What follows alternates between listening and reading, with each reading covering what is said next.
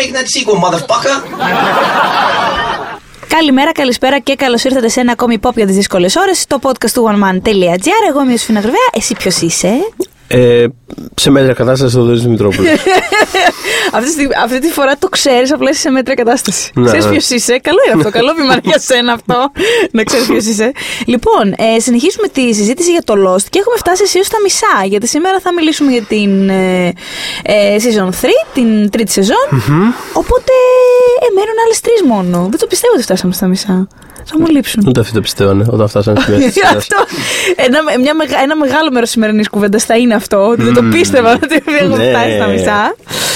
Εμ, αλλά έτσι, έτσι για, για αρχή. Thumbs up ή thumbs down στην τρίτη σεζόν; Ε, thumbs up γενικά, αλλά Κι εγώ thumbs up. περίπου όπως και τη δεύτερη. Είμαι δηλαδή στο ότι. Α, πολύ- τόσο κοντά. Στο, στη Ναι, δεύτερη κοντά τη είναι. βάζεις. Μμ, οκ. Κοντά είναι. Η, δε- η δεύτερη μου άρεσε περισσότερο Θεματικά. θεματικά. Είχε πιο ωραίες ιδέες, ας πούμε, πίσω. Η τρίτη απλά, ρε παιδί μου, αυτό που λέγαμε για πριν. Λέγαμε διάφορα πριν, τέλος πάντων. γενικότερα. Ελπίζω να το θυμηθούμε όλα να το πούμε και εδώ Όλα, πέρα. όλα θα τα θυμηθούμε. Ότι, ότι όταν πιάνει ρε παιδί μου το, το, η απογείωση εκεί στο τέλος, το κρεσέντο, τα τελευταία Ναι, ναι. 6-7 επεισόδια.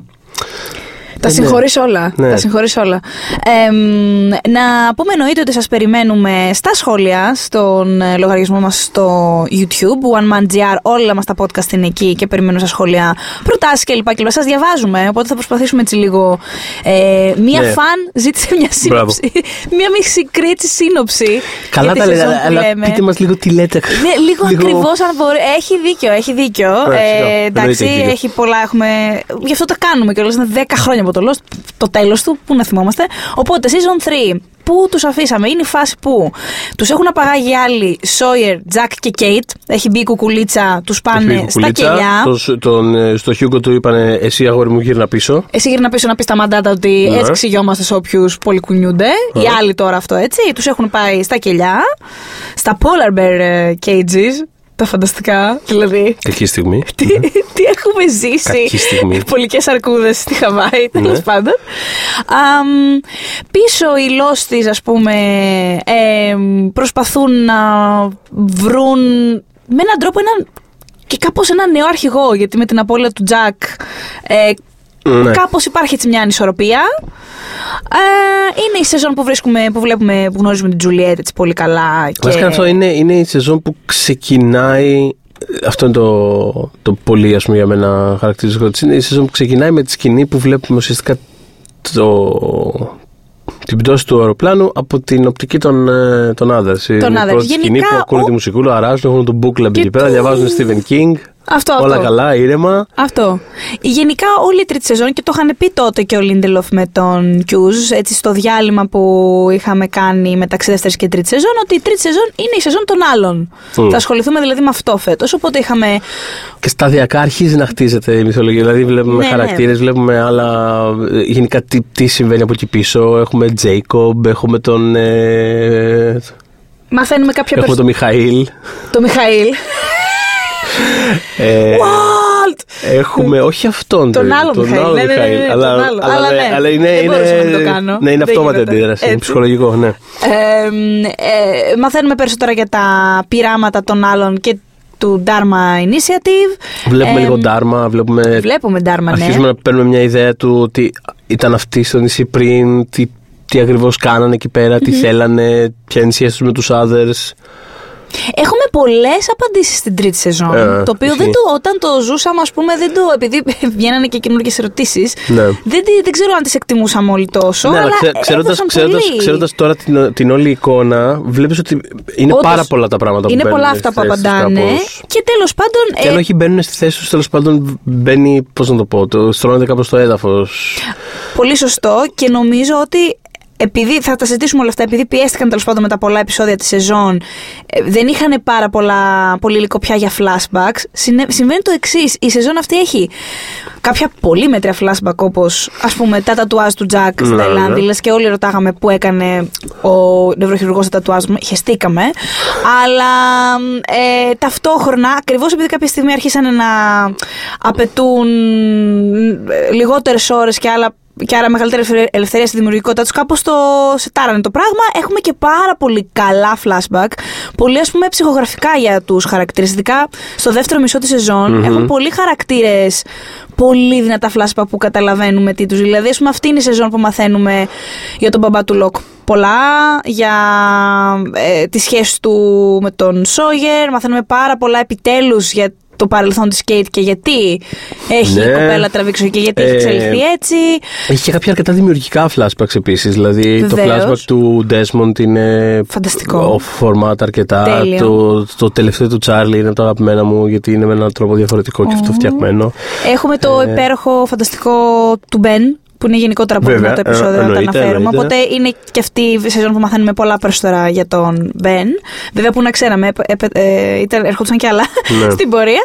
Και ε, λίγη η σεζόν με το μνημειώδες We have to go back. Λίγη σεζόν με flash forward τέλος Με πάντων. flash Το πρώτο forward, οπότε- Που ήταν, ε, που ήταν εδώ, ε, λοιπόν, ωραία. Α το πιάσουμε από, από εκεί. Ναι, Τι, θυμά, τι θυμάσαι από το, από το να το βλέπεις αυτό το πράγμα πρώτη φορά; θυμάμαι τον ε, εγκέφαλό μου ειλικρινά να εκρήγνεται. Δεν το πίστευα αυτό το πράγμα που έβλεπα. Ε, ο- το τέλος, δηλαδή, στο, στο πρώτο κομμάτι προφανώς θεωρώ ότι είναι flashback και βλέπουμε κάποια στιγμή στο παρελθόν του Jack. Ε, Ναι, αλλά πώς ένιωθες γι' αυτό; Γιατί εμείς. δηλαδή, εγώ- το βλέπαμε με τον αδερφό μου. Ναι. Θυμάμαι να το βλέπουμε. Και να μας έχει. Να έχουμε σπάσει το κεφάλι μας. Να το βλέπουμε. Ναι. Να είμαστε. Πού, πού μπαίνει αυτό το ναι, πράγμα; που μπαίνει, που μπαίνει. ταιριάζει Που μπαίνει. αυτό το Και πράγμα; Ξαφνικά μαθαίνουμε ότι ήταν, ας πούμε, αλκοόλας και άκουγε ροκ ε, στο τζιπ του, το Ναι, τραγικό. αλλά είναι και- πολύ μπερδευτικό γιατί έχει τις αναφορές στον πατέρα του που προφανώς τα έχει χαμένα, ξέρω εγώ. Εννοείται. Πετάνε αναφορές στον πατέρα του και τον κοιτάνε όλοι σε φάση. Τέλος πάντων, δεν, δεν πας καλά. Αλλά δεν λένε, ρε, δεν λέει κανένας τύπου. Ότι Μα έρθε- τι λες. Ποιος πατέρας σου, αγόρι μου, ή στα καλά σου; Σε συγγνώμη, ξέρεις τι θυμήθηκα τώρα, επειδή Τι; πες ποιος πατέρας σου στα καλά σου. Θυμήθηκα. Χριστόφορο Παπαγαλιάτη. Ναι, ρε παιδάκι μου, πες Έχεις το εσύ. πεθάνει, ρε μαλάκα. Αυτό ήταν μια ατάκα από τους τέσσερις για να μην το θυμάται. Μιλώντας για πατέρα που έχει πεθάνει. Νομίζω στο δεύτερο επεισόδιο ήταν που πεθαίνει ο πατέρας στην αρχή τη. Δεύτερο πρώτο, ε, πεθαίνει ο πατέρας στην αρχή της σειράς και τσακώνονται ο Κουρίσε με το Παπαγαλιάτη στην Μπράβο. κουζίνα, Ο ξέρω εγώ. Παπαγαλιάτης θάβει τον πατέρα τους. Θάβει, θάβει, ήταν έτσι, ήταν αλλιώς, έκανε το ένα, έκανε το άλλο. Καλό τον φορτώνει. Πέτρο, Πέτρο, Πέτρο, Πέτρο. Έχει πεθάνει, ρε μαλάκα. Αυτό έχει πεθάνει, ρε Τζακ. Έχει πεθάνει, κανείς δεν το είπε όμως. Οπότε ναι, έχεις δίκιο. Δηλαδή, είναι πάρα πολύ ε, έτσι, αλόκοτη εμπειρία να το παρακολουθείς αυτό το νομίζεις flashback. Ε. Τελικά flash forward. Γιατί. Και είναι και πολύ απότομη αλλαγή για τον Τζακ, η αλήθεια Ναι. είναι. Οπότε έχεις ήδη δει αρκετά flashbacks για τον Τζακ και Είναι λες κιόλας- κάτσε αυτό πότε ήτανε; Λες Πού ποτέ κολλάει ήταν. στο Έχεις δει puzzle? πολλά πια που είναι. ε, Ξέρεις, οπότε δεν είχαν να κάνουν κανένα flashback για τον Τζακ, ξέρεις. Έτσι. Και λες, και αυτό το πράγμα, ρε παιδί μου, μοιάζει πολύ, πολύ έντονο ξαφνικά. Δηλαδή, πραγματικά είχαμε καιρό να δούμε ουσιώδες flashback του Τζακ. Τι συμβαίνει. δηλαδή, Έτσι, τι είναι έτσι. αυτό το Όπως πράγμα, ακριβώς ρε. το λες. Και όταν. ε, αυτό έλεγα πριν στην Ιωσφαιρά, όταν βγαίνει η Κέιτ από τις ε, σκιές που εκεί τα συνδέεις και καταλαβαίνεις κάπως τι γίνεται. Εμένα μου είχε κοπεί ανάσα. Καλά, Μόλις είχα- τη είχα- βλέπω να βγαίνει. Είχα πέσει κάτω. Χριστέ Δεν, μου. είχα, είχα τρελαθεί. Φω, ούρλιαζα. Είχα, τράβαγα, τράβαγα τα μαλλιά μου, ούρλιαζα. και, αλλά και τώρα που το ξανά βλέπα, ρε παιδί μου, λέει, πάλι είχα να τριχιάσει αυτή τη, λέει, στη στιγμή που βγαίνει και από τις σκιές. Είναι πάρα πολύ καλοφτιαγμένη ε, στιγμή. Και έχει μια κούκλα του μεταξύ στο flash forward. Ε, ναι. να, να το πω αυτό. Ναι, ναι. Γιατί απλά ρε παιδί μου τους είχαμε στην τρίτη σεζόν όλους πια εντελώς στη λασπουριά.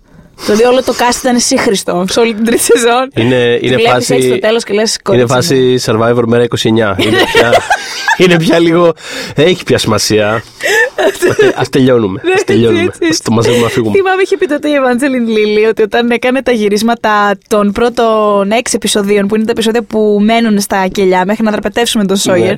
το είχε δει ρε παιδάκι μου έτσι πάρα πολύ ζεστά. Ήθελε να μπει πάρα πολύ στο πετσί του ρόλου, σε ακραίο ας πούμε βαθμό. Οπότε σου λέει: Οκ.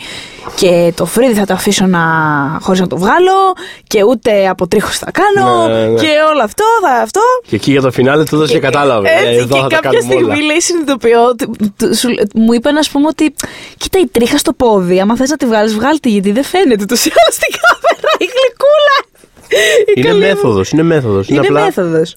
Ναι, και επίση. Εγώ μέσα μου το ξέρω ότι έχει τρίχα το πόδι μου. Δεν, χρ- δεν, έχει Δεν σημασία να το χρειάζεται, βλέπουνε. έτσι. Και κάποια στιγμή που τη δείχνει, δείχνει την Kate, που τους, τους, τη- τους έχει βάλει να κάνουν εργασίες κυρίως στην Kate βασικά, γιατί θέλουν να την να, την αποτρελάνουν την κοπέλα. Ναι, ναι. Οπότε είναι ένα σημείο, μια σκηνή ε, που πρέπει να μεταφέρει από το ένα σημείο στο άλλο κάπως πυρακτωμένα Ναι, ναι, ναι. ξύλα ή να βρει τι ήταν, δεν θυμάμαι. Τέλος πάντων, είναι. το νόημα είναι ότι επειδή όντως ήθελε να το ζήσει κλπ. Ε, έκανε όντως αυτό που βλέπουμε στη σκηνή με αποτέλεσμα να αποκτήσει μια τρύπα στο πόδι της. Υπήρχε μια τρύπα στο πόδι της Ευάντζελη Λίλη.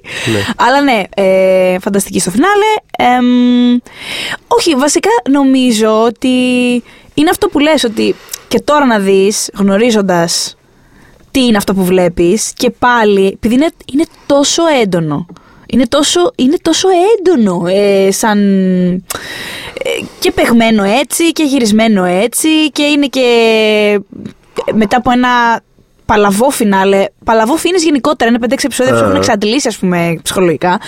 Και γίνεται και αυτό στο τέλος.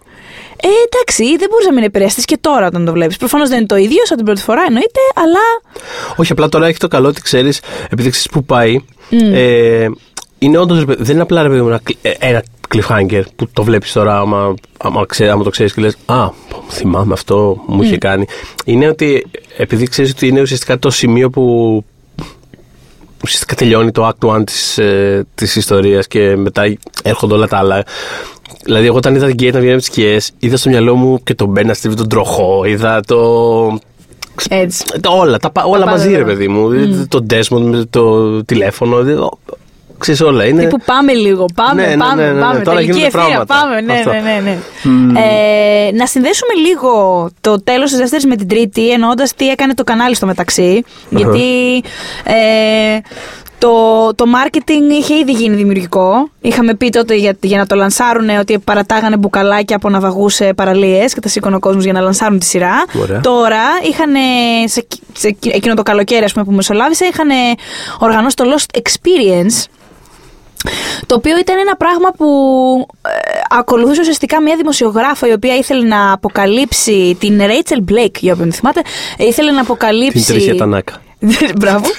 Ε, ήθελε να αποκαλύψει το, ό,τι συνέβαινε ας πούμε, πίσω από το, την πρωτοβουλία Dharma. Ε, και εσύ έβλεπες κάποια episodes που είχαν να κάνουν Οκ. με αυτό. Δεν τα είχα δει ποτέ αυτά, δεν είχα ασχοληθεί ποτέ με όλα αυτά. Ναι, είχε ένα ενδιαφέρον βέβαια και εμένα μου ήρθε μεταγενέστερα αυτό σαν. ε, γιατί σου είπα ότι εγώ είδα σερί μέχρι και το έκτο, μέχρι και το I Do, που είναι το έκτο επεισόδιο της τρίτης σεζόν Ναι. που δραπετεύουν. Αυτό ήταν ενιαίο για μένα. Οκ. Πρώτη, δεύτερη, αρχές τρίτης σεζόν τα είδα όλα μαζί.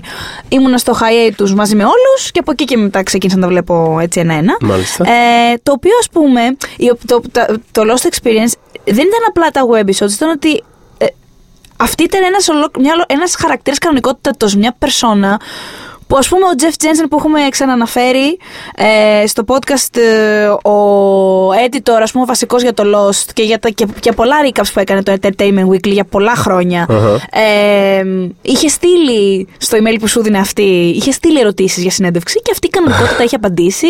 Ε, επίσης, αυτό θυμάμαι, νομίζω έτσι το βρήκα. Είχα δει τότε, έβλεπα ό,τι υπήρχε, ό,τι μπορούσα να βρω από βιντεάκια Jimmy Kimmel και τέτοια πράγματα. Φυσικά δεν ήταν και τόσο εύκολο, γιατί, αλλά κυκλοφορούσαν με, με διάφορους τρόπους.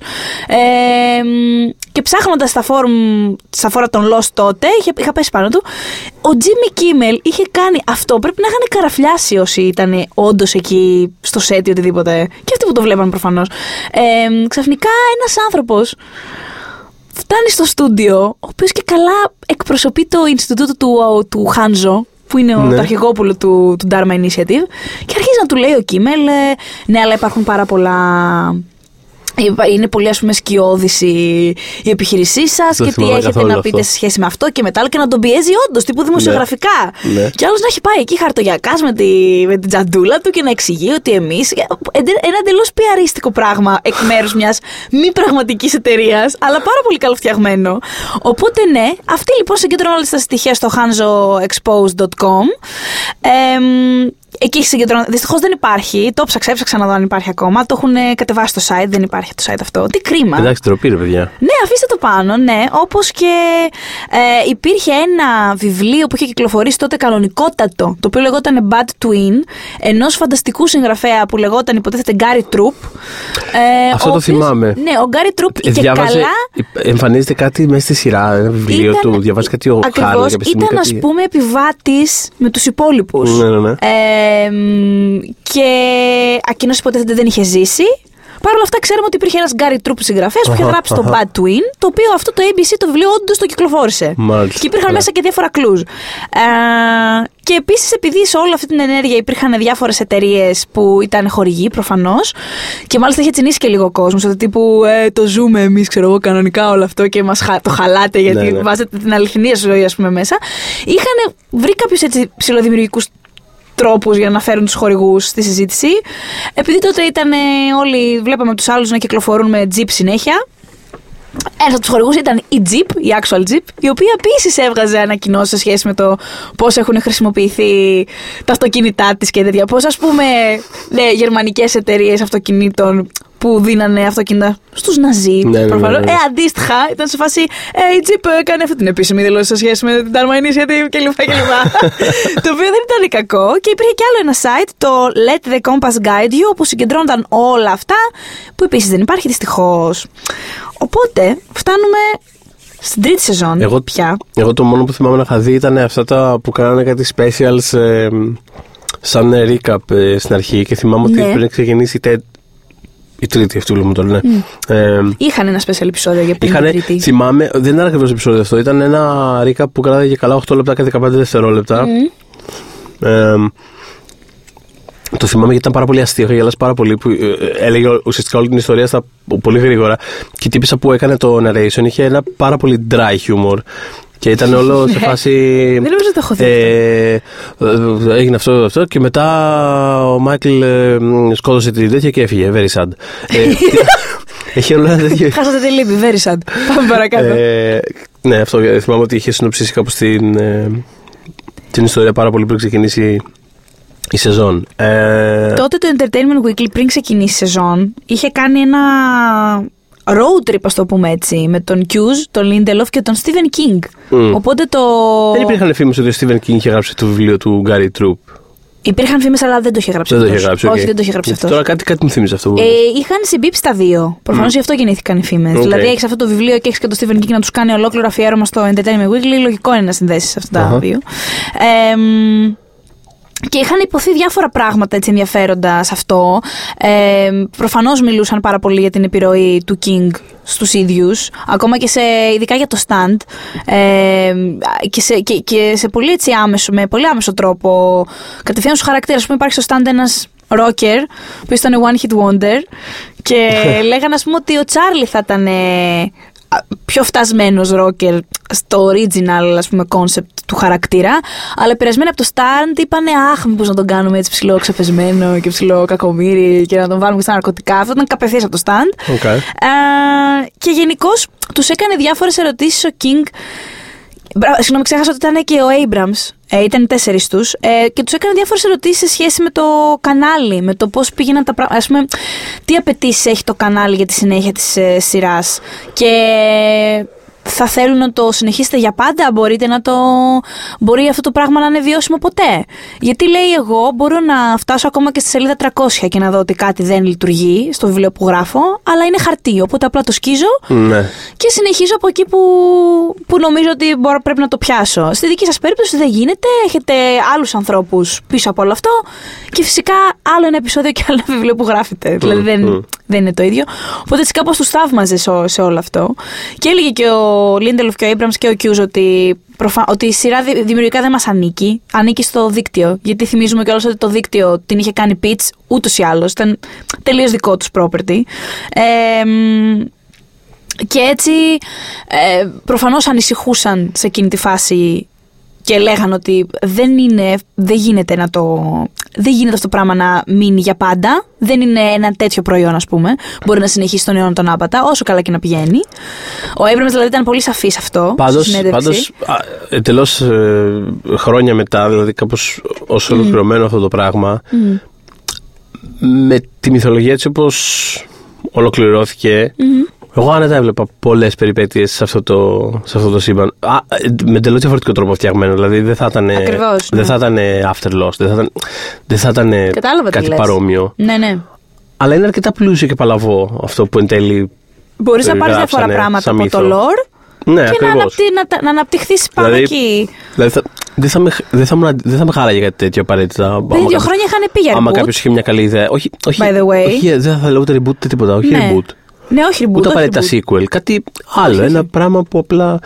Ας σου πω, πώς πώς κάνουν τα Cloverfield; Μπράβο. Ένα τέτοιο πράγμα. ε, Μια ιστορία που απλά τυχαίνει να διαδραματίζεται σε αυτό το σύμπαν. Θα ξέρω μπορούσε εγώ, να, έχει και, να είναι και μίνι σειρές, να είναι Ε, λίγων επεισοδίων. Δηλαδή, Ναι. έχει, έχει πλούσιο λόγο. Θα μπορούσε, άνετα Γιατί δηλαδή θα όχι. το έβλεπα ως κάτι εντελώς διαφορετικό. όμως. Εγώ πιστεύω ότι το Lost με τον ένα ή τον άλλο τρόπο θα γυρίσει. Ε, παραείναι μεγάλο property για να μην του κάνουν τίποτα ποτέ και γι' αυτό προσεύχομαι ό,τι γίνει Μμ. να είναι αξιόλογο. Μ, οκ. Και να μην μας αφήσει ας πούμε, κακή γεύση αυτό που, Ναι. που έχουμε ήδη δει.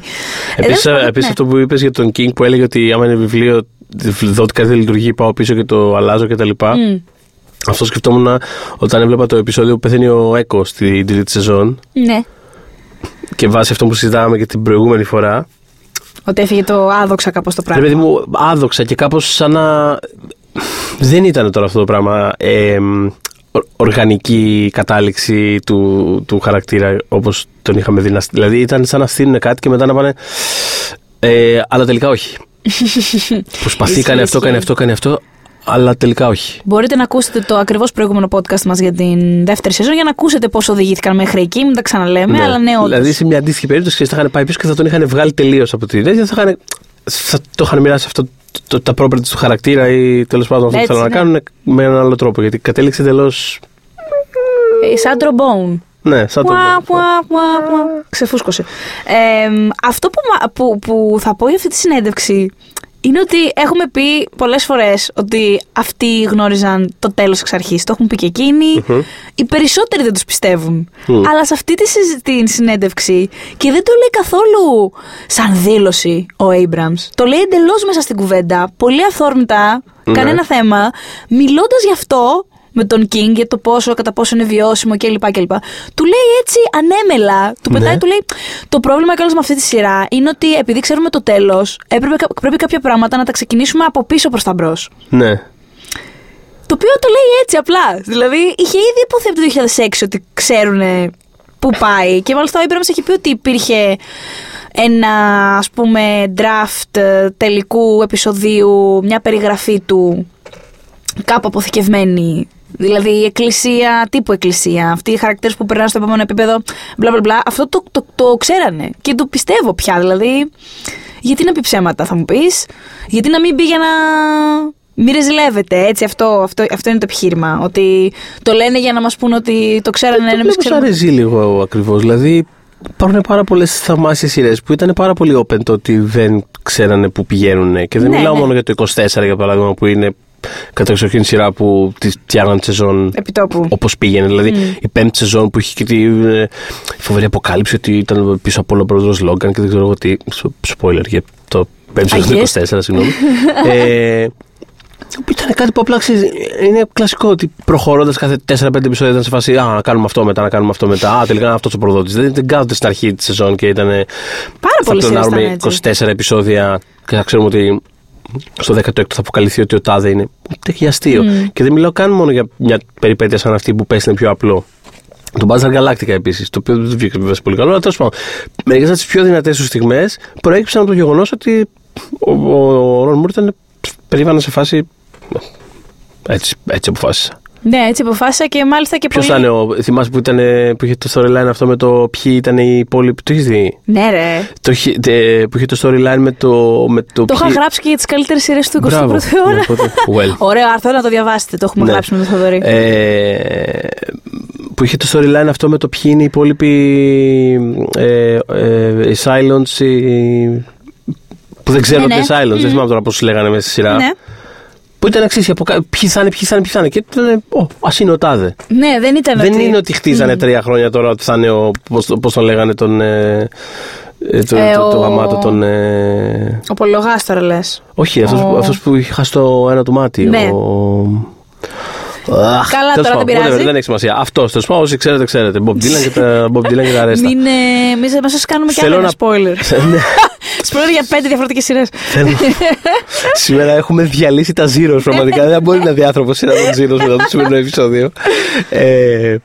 Ε, Όχι, αυτό έλεγες ότι δεν είναι ντροπή να μην ξέρεις το δεν είναι, τέλος. It's okay. Δεν, δεν πειράζει. Το ξέρανε πάντως και το παρουσίαζε σαν δυσκολία ε, που Ναι. αντιμετώπιζαν ότι επειδή Το οποίο έχουμε. το κάνανε δύναμη τους όμως, γιατί έχουμε μιλήσει Τελικά, ναι. και σε προηγούμενα επεισόδια για το, το, το- την πιο, ότι η μεγαλύτερη δύναμη της σειράς είναι στην αφήγησή της είναι ο τρόπος που είναι φτιαγμένη και ότι συνέχεια εκεί που νομίζεις ότι έχει εξαντληθεί ένα σημείο που ψάχνεις και το κοιτάς. Μμ. Ξαφνικά σου κάνει ένα shift από το πουθενά και το κοιτάς από λίγο πιο έξω, λίγο πιο πλάγια, το ίδιο πράγμα και έχεις μια λίγο μεγαλύτερη οπτική και πάνω που έχεις ενθουσιαστεί με τις καινούργιες πληροφορίες. Κάνει άλλ- ε, άλλο ένα τέτοιο μετά από λίγα επεισόδια. Αλλάζει συνεχώς. Πάει συνέχεια προς τα έξω. Βγαίνει ναι, συνέχεια ναι. προς τα έξω. Ναι. Οπότε ουσιαστικά είναι σαν να, σαν να χρησιμοποιήσανε υπέρ τους στην αφήγηση αυτή την δυσκολία. Ε, μ, οπότε πραγματικά μπορείτε να ανατρέξετε. Υπάρχει αυτή η συνέντευξη ακόμα ε, online του Entertainment Weekly να δείτε. ο- ο- σου- και σου λέω, δεν το λέει απλά, δεν το λέει σαν κάτι. Α, ξέρουμε το τέλος, να σας το αποκαλύπτω. Ναι, ναι, ναι, ναι. Είναι τελείως, είναι κάτι τελείως. Ε, μια, ένα στοιχείο που δίνει στον King. Έτσι όπως το να λέγε ξεχάσει κάτι άλλο. Έτσι όπως το λέγες αυτό, νόμιζα ότι θα πέταγε τύπου κανένα τεράστιο spoiler casual, έτσι. τύπου. όχι, εντάξει, όχι, όχι. Ε, αλλά ε, πριν περάσουμε στα, στα έτσι αυστηρά της σεζόν, να πω τις αγαπημένες θεωρίες της εποχής. ναι, πάμε. Λοιπόν, Θεωρίες. η πρώτη θα είναι... Conspiracy corner της, ε, Έτσι, της ναι, Ιωσήφινας. έτσι. Ε, τότε τι λέγαμε; Λέγαμε ότι το νησί είναι καθαρτήριο. Ξέρετε ακριβώς πώς αισθάνομαι για αυτή τη θεωρία όσοι ακούσατε το Ναι, ναι, ναι. προηγούμενο podcast. Θα την ακούμε μέχρι και την τελευταία σεζόν, γιατί ό,τι και να λέγανε οι άνθρωποι, ο κόσμος εξακολουθούσε να πιστεύει ότι είναι καθαρτήριο και το έγραφε παντού. Οπότε αυτοί το πιστεύαμε. Μετά, ότι οι Ντάρμα ε, είχαν εκμεταλλευτεί, εκμεταλλεύονταν τις ε, ηλεκτρομαγνητικές ιδιότητες του νησιού κάνοντας πειράματα σε κοσμάκι και ε, στην καταπακτή που είχαν ας πούμε δημιουργήσει ως ένα πιο safe περιβάλλον ε, είχαν προκαλέσει σε κάποιον που ενδεχομένως να μην τον είχαμε γνωρίσει ακόμα. Ναι, ένα πείραμα με ένα, μέσω ενός πειράματος είχαν προκαλέσει ας πούμε ένα ε, μεταφυσικό breakdown πες το έτσι. Α, και ε, έγινε ας πούμε μια κατάρρευση η οποία άλλαξε τον κόσμο και έκανε το νησί αυτό που έγινε, που κατέληξε. Οπότε είχαν Ότι οραματιστεί δηλαδή η Ντάρμα, ότι η ότι η Ντάρμα Ντάρμα το έκανε. Μπράβο, ότι η Ντάρμα το έκανε, ότι ήταν ένας χι άνθρωπος, ο Θοδωρής, ξέρω εγώ, σου λέει, γιατί μπορεί να είναι κάποιος από τους λόγου μπορεί και να μην είναι κάποιος που να έχουμε Ναι, ναι, ήδη ναι. συναντήσει. Είχε κάποιες. Ε, του κάνανε κάποια πειράματα ε, και έγινε ένα κακό μέσα του, ε, μ, μεταφυσικού τύπου, ε, που προκάλεσε όλο αυτό το πράγμα. Αχα. Που θα βλέπαμε. Που θα, Όχι. που αυτό. Ε, έχουμε επίσης. Αρχίζει να μπαίνει ο Άρον πάρα πολύ δυνατά από εδώ και πέρα στις θεωρίες, παιδιά. Το μωρό της Κλέρ. Έχω να σας πω. Θα τον ακούμε τον Άρον γενικώς. Όπου ο Άρον, ας πούμε, θα είναι ο σωτήρας του νησιού. Πολύ δημοφιλής Μπράβο, το θυμάμαι, παίζει πολύ αυτό, ναι. Εννοείται. Και η τότε αγαπημένη μου θεωρία, την οποία δεν πίστεψα, αλλά πάρα πολύ μ' άρεσε, ε, έχει να κάνει με τον Άρον. Πάλι και ήταν ότι. Άκου τώρα. Λοιπόν, Άκου πειράματα. τώρα, ναι, ναι, ναι, για πες. ναι. Πειράματα, ας πούμε, που γίνονταν από την Ντάρμα πάλι. Ε, είχαν ε, διαταράξει, ας πούμε, τις υπερφυσικές δυνάμεις που είχε κάποιος στο νησί. Ή Δηλαδή είσαι εσύ και έχεις υπερφυσικές δυνάμει, ούτως ή άλλως. Αλλά κάνοντα πειράματα πάνω σου, σε έχουν ας πούμε, λίγο φέρεις στα άκρα. Ναι, ναι. και φέρνοντάς σε στα άκρα, δημιουργούν ένα πανίσχυρο άϊλο πλάσμα πια. Οκ. Κάνεις ένα boom, ας πούμε, και γίνει. Ε, κάτσε τον Dr. Manhattan στο πιο άυλο. Είναι αρκετές φορές που. Είσαι κοντά σε Νιώθω αυτό. αρκετά κοντά ναι, σε έτσι. Ε, το πλάσμα αυτό ήταν ένα πλάσμα που θα είχε, θα πρέπει ας πούμε έτσι όπως έχουμε δει τη σειρά να διαμορφώνεται, ένα πλάσμα που είχε εκτεθεί πάρα πολύ στην pop κουλτούρα από που αντλεί το Lost. Έχει διαβάσει όλα Συνεχίζει αυτά. να ταιριάζει, ναι. Έτσι, έχει ακούσει όλη αυτή τη μουσική, λα, λα, λα, λα, λα. Και που μέσα από τις δυνάμεις του Ναι. θα μπορούσε να τις δώσει σάρκα και οστά. Να φτιάξει δηλαδή ένα μέρος όπως το νησί, Ναι. ε, με βάση αυτά που έχει διαβάσει, έχει ακούσει, λα, λα, λα, λα, Α, λα. Εντάξει, το πήγανε, Έτσι, πολύ μακριά. πήγανε μακριά, ναι. Ποιος όμως από αυτούς που ξέρουμε ήδη είχε μια τόσο άμεση σχέση με το νησί, που να είναι αυτό, ποιος άλλος πέρα από τον Άρον που Ο είχε Άρον που γεννηθεί στο γεννήθηκε νησί. εκεί, ναι. Έτσι. Και σου λέει, ο Άρον που ήταν άειλο κάποτε. Εντάξει, και είχε γίνει Αλλά όλο αυτό. γεννήθηκε, λέμε τώρα. Επειδή δηλαδή, αυτή είναι η χρειαζόταν φάση. σώμα, Ναι. επειδή χρειαζόταν σώμα, κάλεσε ουσιαστικά προς το νησί την πτήση 815. Ναι. Ε, γκρεμίστηκαν οι άνθρωποι. Κάτσε και λίγο, αυτός Αυτή μπήκε. η θεωρία πότε ήτανε; Πότε τη λέγανε αυτή η Ήταν, θεωρία; αυτή η θεωρία ήταν ε, αρχές ε, season 3, όσο παίζονταν τα 6 επεισόδια τα πρώτα. Άρχισε season. Ναι, ναι, ναι. ναι, ναι.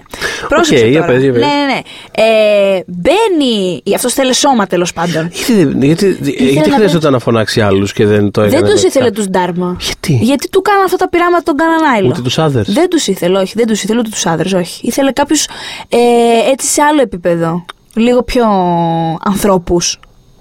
Καταλαβαίνεις. Για, για, ναι, για- Μπαίνει. Θε, ήθελε ένα πιο clean slate, πώς να σου πω. Οπότε Ναι. μπαίνει στο πιο clean slate που υπάρχει στον κόσμο. Ένα μωρό αγέννητο. Ναι. Μπαίνει μέσα στην κλέρα, ας πούμε. Και μάλιστα επειδή είχαν καταλάβει οι άλλοι το τι γίνεται. Ε, έχουν καταλάβει ότι αυτός το κάναμε έτσι και θέλει να βρει σώμα, λαλαλα. Ναι. Γι' αυτό και ήθελαν να απαγάγουν την Κλέρ και θέλουν το μωρό της. Μμ. Γιατί ξέρουν ότι ο Άρον είναι ο Άιλο, Ναι. ο Dr. Manhattan. Και επίσης γι' αυτό πήγαν και το Walt, γιατί επειδή ο Walt είχε υπερφυσικέ δυνάμεις δικές του. Σου λένε πως είναι ήδη αυτός. Όχι ήδη αυτός, ότι αυτός θα, το, θα, θα δει τι βλακία έχουμε, έχει γίνει. Δηλαδή αυτός έχει τις δυνάμεις να διακρίνει τη φάση όλη. Οπότε πρέπει να παγάγουμε και εκείνο για να μην μας δώσει. Έτσι. Αυτό. Εντάξει, όχι. Γίνονται, Όχι, να σου πω, όσο αλλά- προχωράει η σειρά θα γίνονται όλο και πιο κούκου, ε. Θα γίνονται πιο κούκου Ωραία. γιατί σου λέει δεν γίνεται, δε. Όλα Ναι. αυτά μαζί πώς θα τα φέρουμε σε ένα. Ναι, ναι, ναι. Γενικώς όμως ο Άρον ήταν για μέχρι. Όχι, οι αρκετά περσινές τελευταία θεωρίες μου αρέσαν, στιγμή. οι περσινές θεωρίες μου αρέσαν περισσότερο. Τη θέλω να season πω. 2. Ναι. Ε, ήταν πιο, Ήταν απλ- πιο κοντά, ήταν πιο κοντά. Ήταν πιο κοντά Ναι, και ήταν περίεργως πιο ήταν πιο απλές κοντά. ημέρε. Ναι, σωστό. δηλαδή πιο απλές Ναι. μέρες. οπότε. Τι γίνεται, αποφασίζουν να, κάνουν, να, να αλλάξουν έτσι κάπως την κυκλοφορία της σειράς γιατί Α, είχαν- μπράβο, μπαίνουμε στο. Μπράβο, ναι, πε- μπαίνουμε πια. Είμαστε κο- στην πρεμιέρα έτσι κοντά και ανακοινώνουν ότι θα έχουμε έξι επεισόδια το χειμώνα, ας πούμε, τη χειμερινή σεζόν. Θα κάνουμε το διάλειμμα το κλασικό των, ε, μ, ε, του Χριστούγεννα κλπ. Και, θα ξεκινήσουμε μετά Δεν από ήταν κλασικό Φλεβάρι. όμως τότε καθόλου αυτό. Δεν το ήταν καθόλου πράγμα. κλασικό. Δηλαδή, Πες, πες, ναι. Είναι. Είναι Κλασικό πλέον, ναι. ναι, ναι. Ε, είναι αυτό το κάπως θεραπευτικό σημείο εκεί στα, στα μέσα των Zeros που όλοι ψάχναν να βρουν τι ακριβώς να κάνουν γιατί ξέρεις άρχισε και υπήρχε πλέον γινόταν πιο διαδεδομένο το να βλέπεις ε, από home video ε, σειρές ε, ήταν το Έχω πολλά να πω πάνω σε αυτό. Πες, Ναι. ε, Επίσης, ε, είχε αρχίσει να γίνεται νόρμα σιγά σιγά το μοντέλο της καλωδιακής, όπου είχαμε τις ε, συμπυκνωμένες σεζόν των 13 επεισοδίων. Ήξερες ότι το HBO, ας πούμε, θα πιάσει τρεις μήνες και θα δείχνει την τάδε σειρά. Και κάπως το, αυτό το Σεπτέμβριο με Μάιο άρχισε να γίνεται πολύ απαρχαιωμένο. Άρχισε να, και ειδικά σε μια σειρά σαν το Lost που άρχισαν.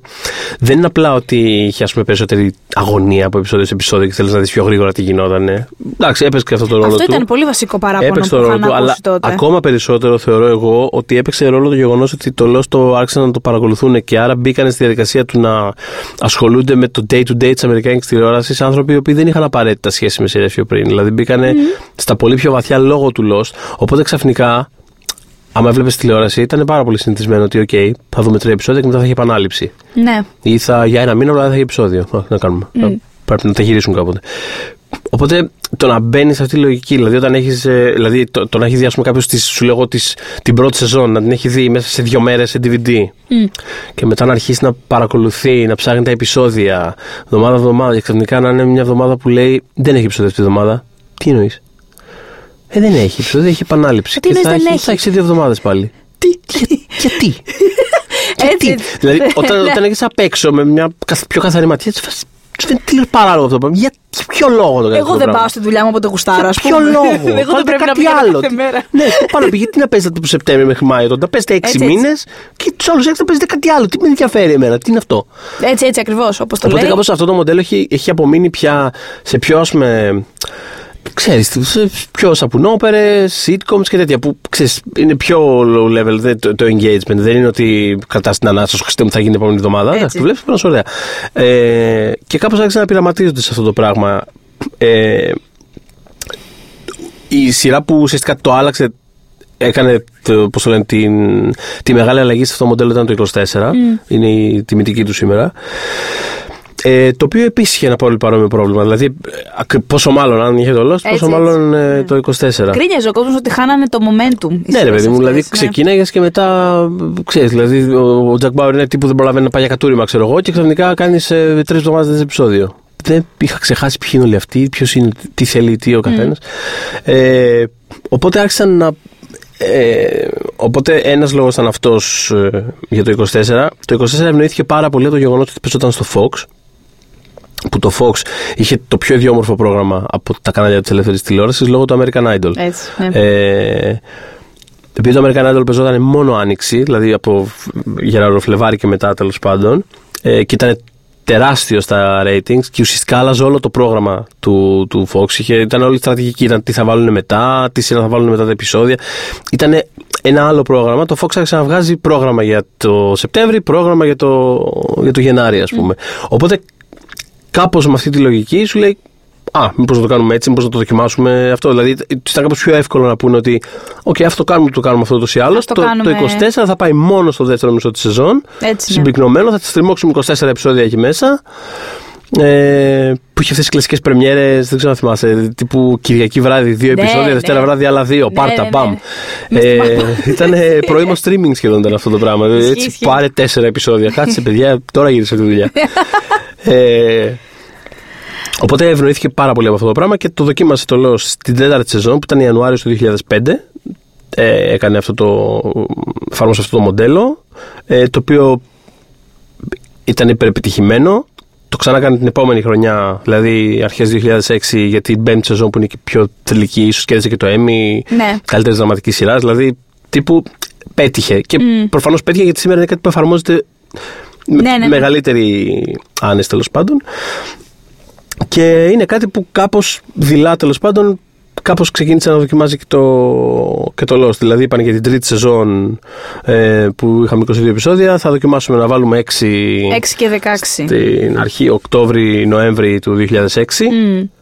και τα υπόλοιπα 16 πόσα μένανε χωρίς ε, διακοπή για επαναλήψεις και τέτοια ξεκινάμε πότε ξεκίνησε; Είχε πει τότε ο Κιούζο ότι ήταν πάρα πολύ ευχαριστημένη με αυτή τους την απόφαση ε, και ότι είχε πέσει και στο τραπέζι να τα πάμε όλα από Γενάρη, να παίξει όλη η σεζόν από εκεί. δεν θέλανε να χάσουν τι το Δεν θέλαν να χάσουν τα sweeps που είναι το. Σωστό, το Νοέμβρη, αρχικά, ναι, το που υπάρχουν, Νοέμβρη. ε, Και επίσης που είναι μια περίοδος που παίζει ιδιαίτερο ρόλο για τους διαφημιστές ε, είναι σαν sample κα- ότι οι θεαματικότητες εκείνης της περίοδου ουσιαστικά καθορίζουν τις, ε, Τη τη διαφημίσεις διαφημιστική επόμενης, κίνηση ακριβώς της επόμενης, ε, των επόμενων πολλών μηνών. της και υπόλοιπης σεζόν πας περιπτώσει. Ισχύει ακόμα αυτό το Ναι, πράγμα. ναι, ναι. Τα November Sweeps είναι ε, κλασικά. Γι' αυτό πάντα, συμβαίνουν. γι' αυτό πάντα, ειδικά σε σειρές ε, κλασικής δομής, 22 επεισοδίων και τέτοια, είναι πάντα εκεί γύρω στο έκτο, έβδομο επεισόδιο που γίνονται πάντα πολύ σημαντικά πράγματα. Κάποιος Ναι, ναι, ναι. πεθαίνει, κάποιος φεύγει. είναι Έτσι πάρα ακριβώς. πολύ. Είναι κλασικό εκεί γύρω στο έκτο, έβδομο. Για να μπορούν να πούνε ότι. Το είδαμε και στη δεύτερη σεζόν. Στη δεύτερη σεζόν ε, το Lost είχε εκείνο το τρελό σερί με, τα, με, το, με το θάνατο της Σάνων, Άννα Λουσία. Είναι αυτό. Χαμός, Είναι, το χαμός, Νοέμβρη. ο Είναι, χαμός. παιδιά, όσο μπορείτε εκεί προς τον Νοέμβρη. Κάντε τα. ε, Να έχουμε, να έχουμε διαφημίσουμε στα τρέιλερ. Το κάνει πάρα πολύ καλά ακόμα αυτό το How to get away with murder.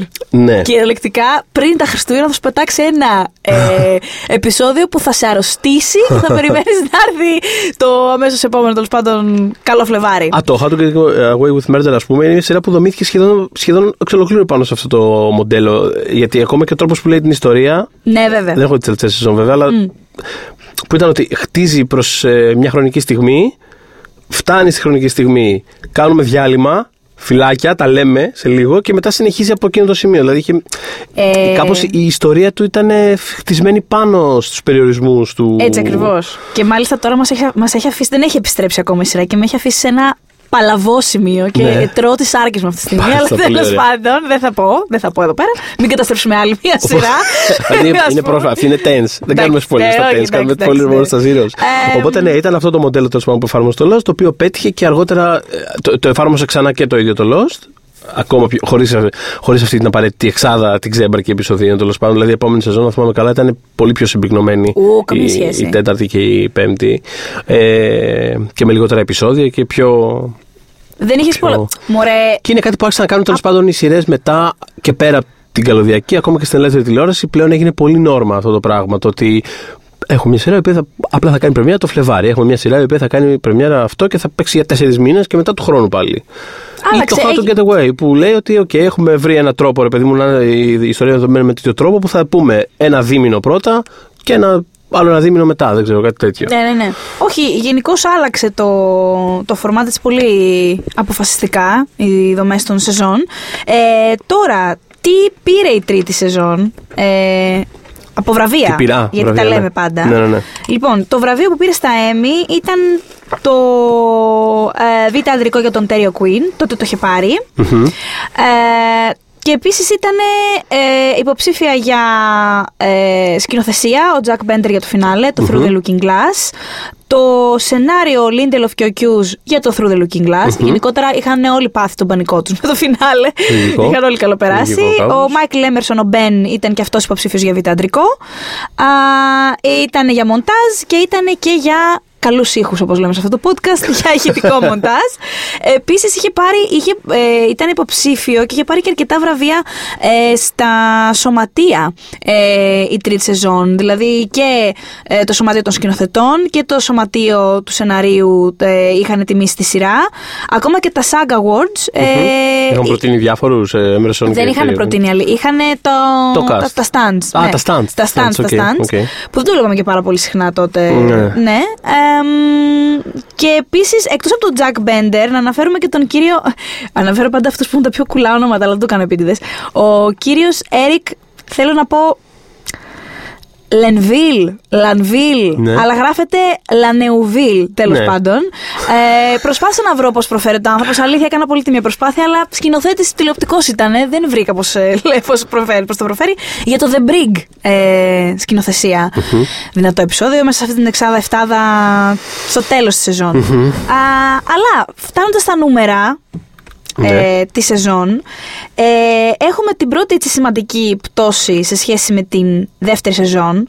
Ε, την πρώτη σημαντική πτώση, ας πούμε, συνολικά για το Lost. Ε, που φυσικά είναι καλά νούμερα και είναι σήμερα ε, νούμερα αδιανόητα. Τότε δεν ήταν ακριβώς αδιανόητα, ε, αλλά με και τα σημερινά δεδομένα ήταν παλαβά νούμερα, αλλά και για τότε καλά. Πάντως είναι πτώση, το, από το να πας από το ας πούμε 16 εκατομμύρια κατά μέσο όρο, ε, έπεσε στα 13,74 ας πούμε. Και είχε ενδιαφέρον κιόλας, επειδή τα έχω τώρα μπροστά μου και τα κοιτάω, ότι τα έξι πρώτα επεισόδια, η εξάδα mm. που σχολίαζαν πριν, ξεκινάνε από σχεδόν 19 εκατομμύρια η πρεμιέρα. Είχαν πάει πάρα πολύ καλά. Παίζει λίγο εκεί πέρα, 16, 17, 16, 17 και το φινάλε της, της εξάδας ήταν στα 17 εκατομμύρια.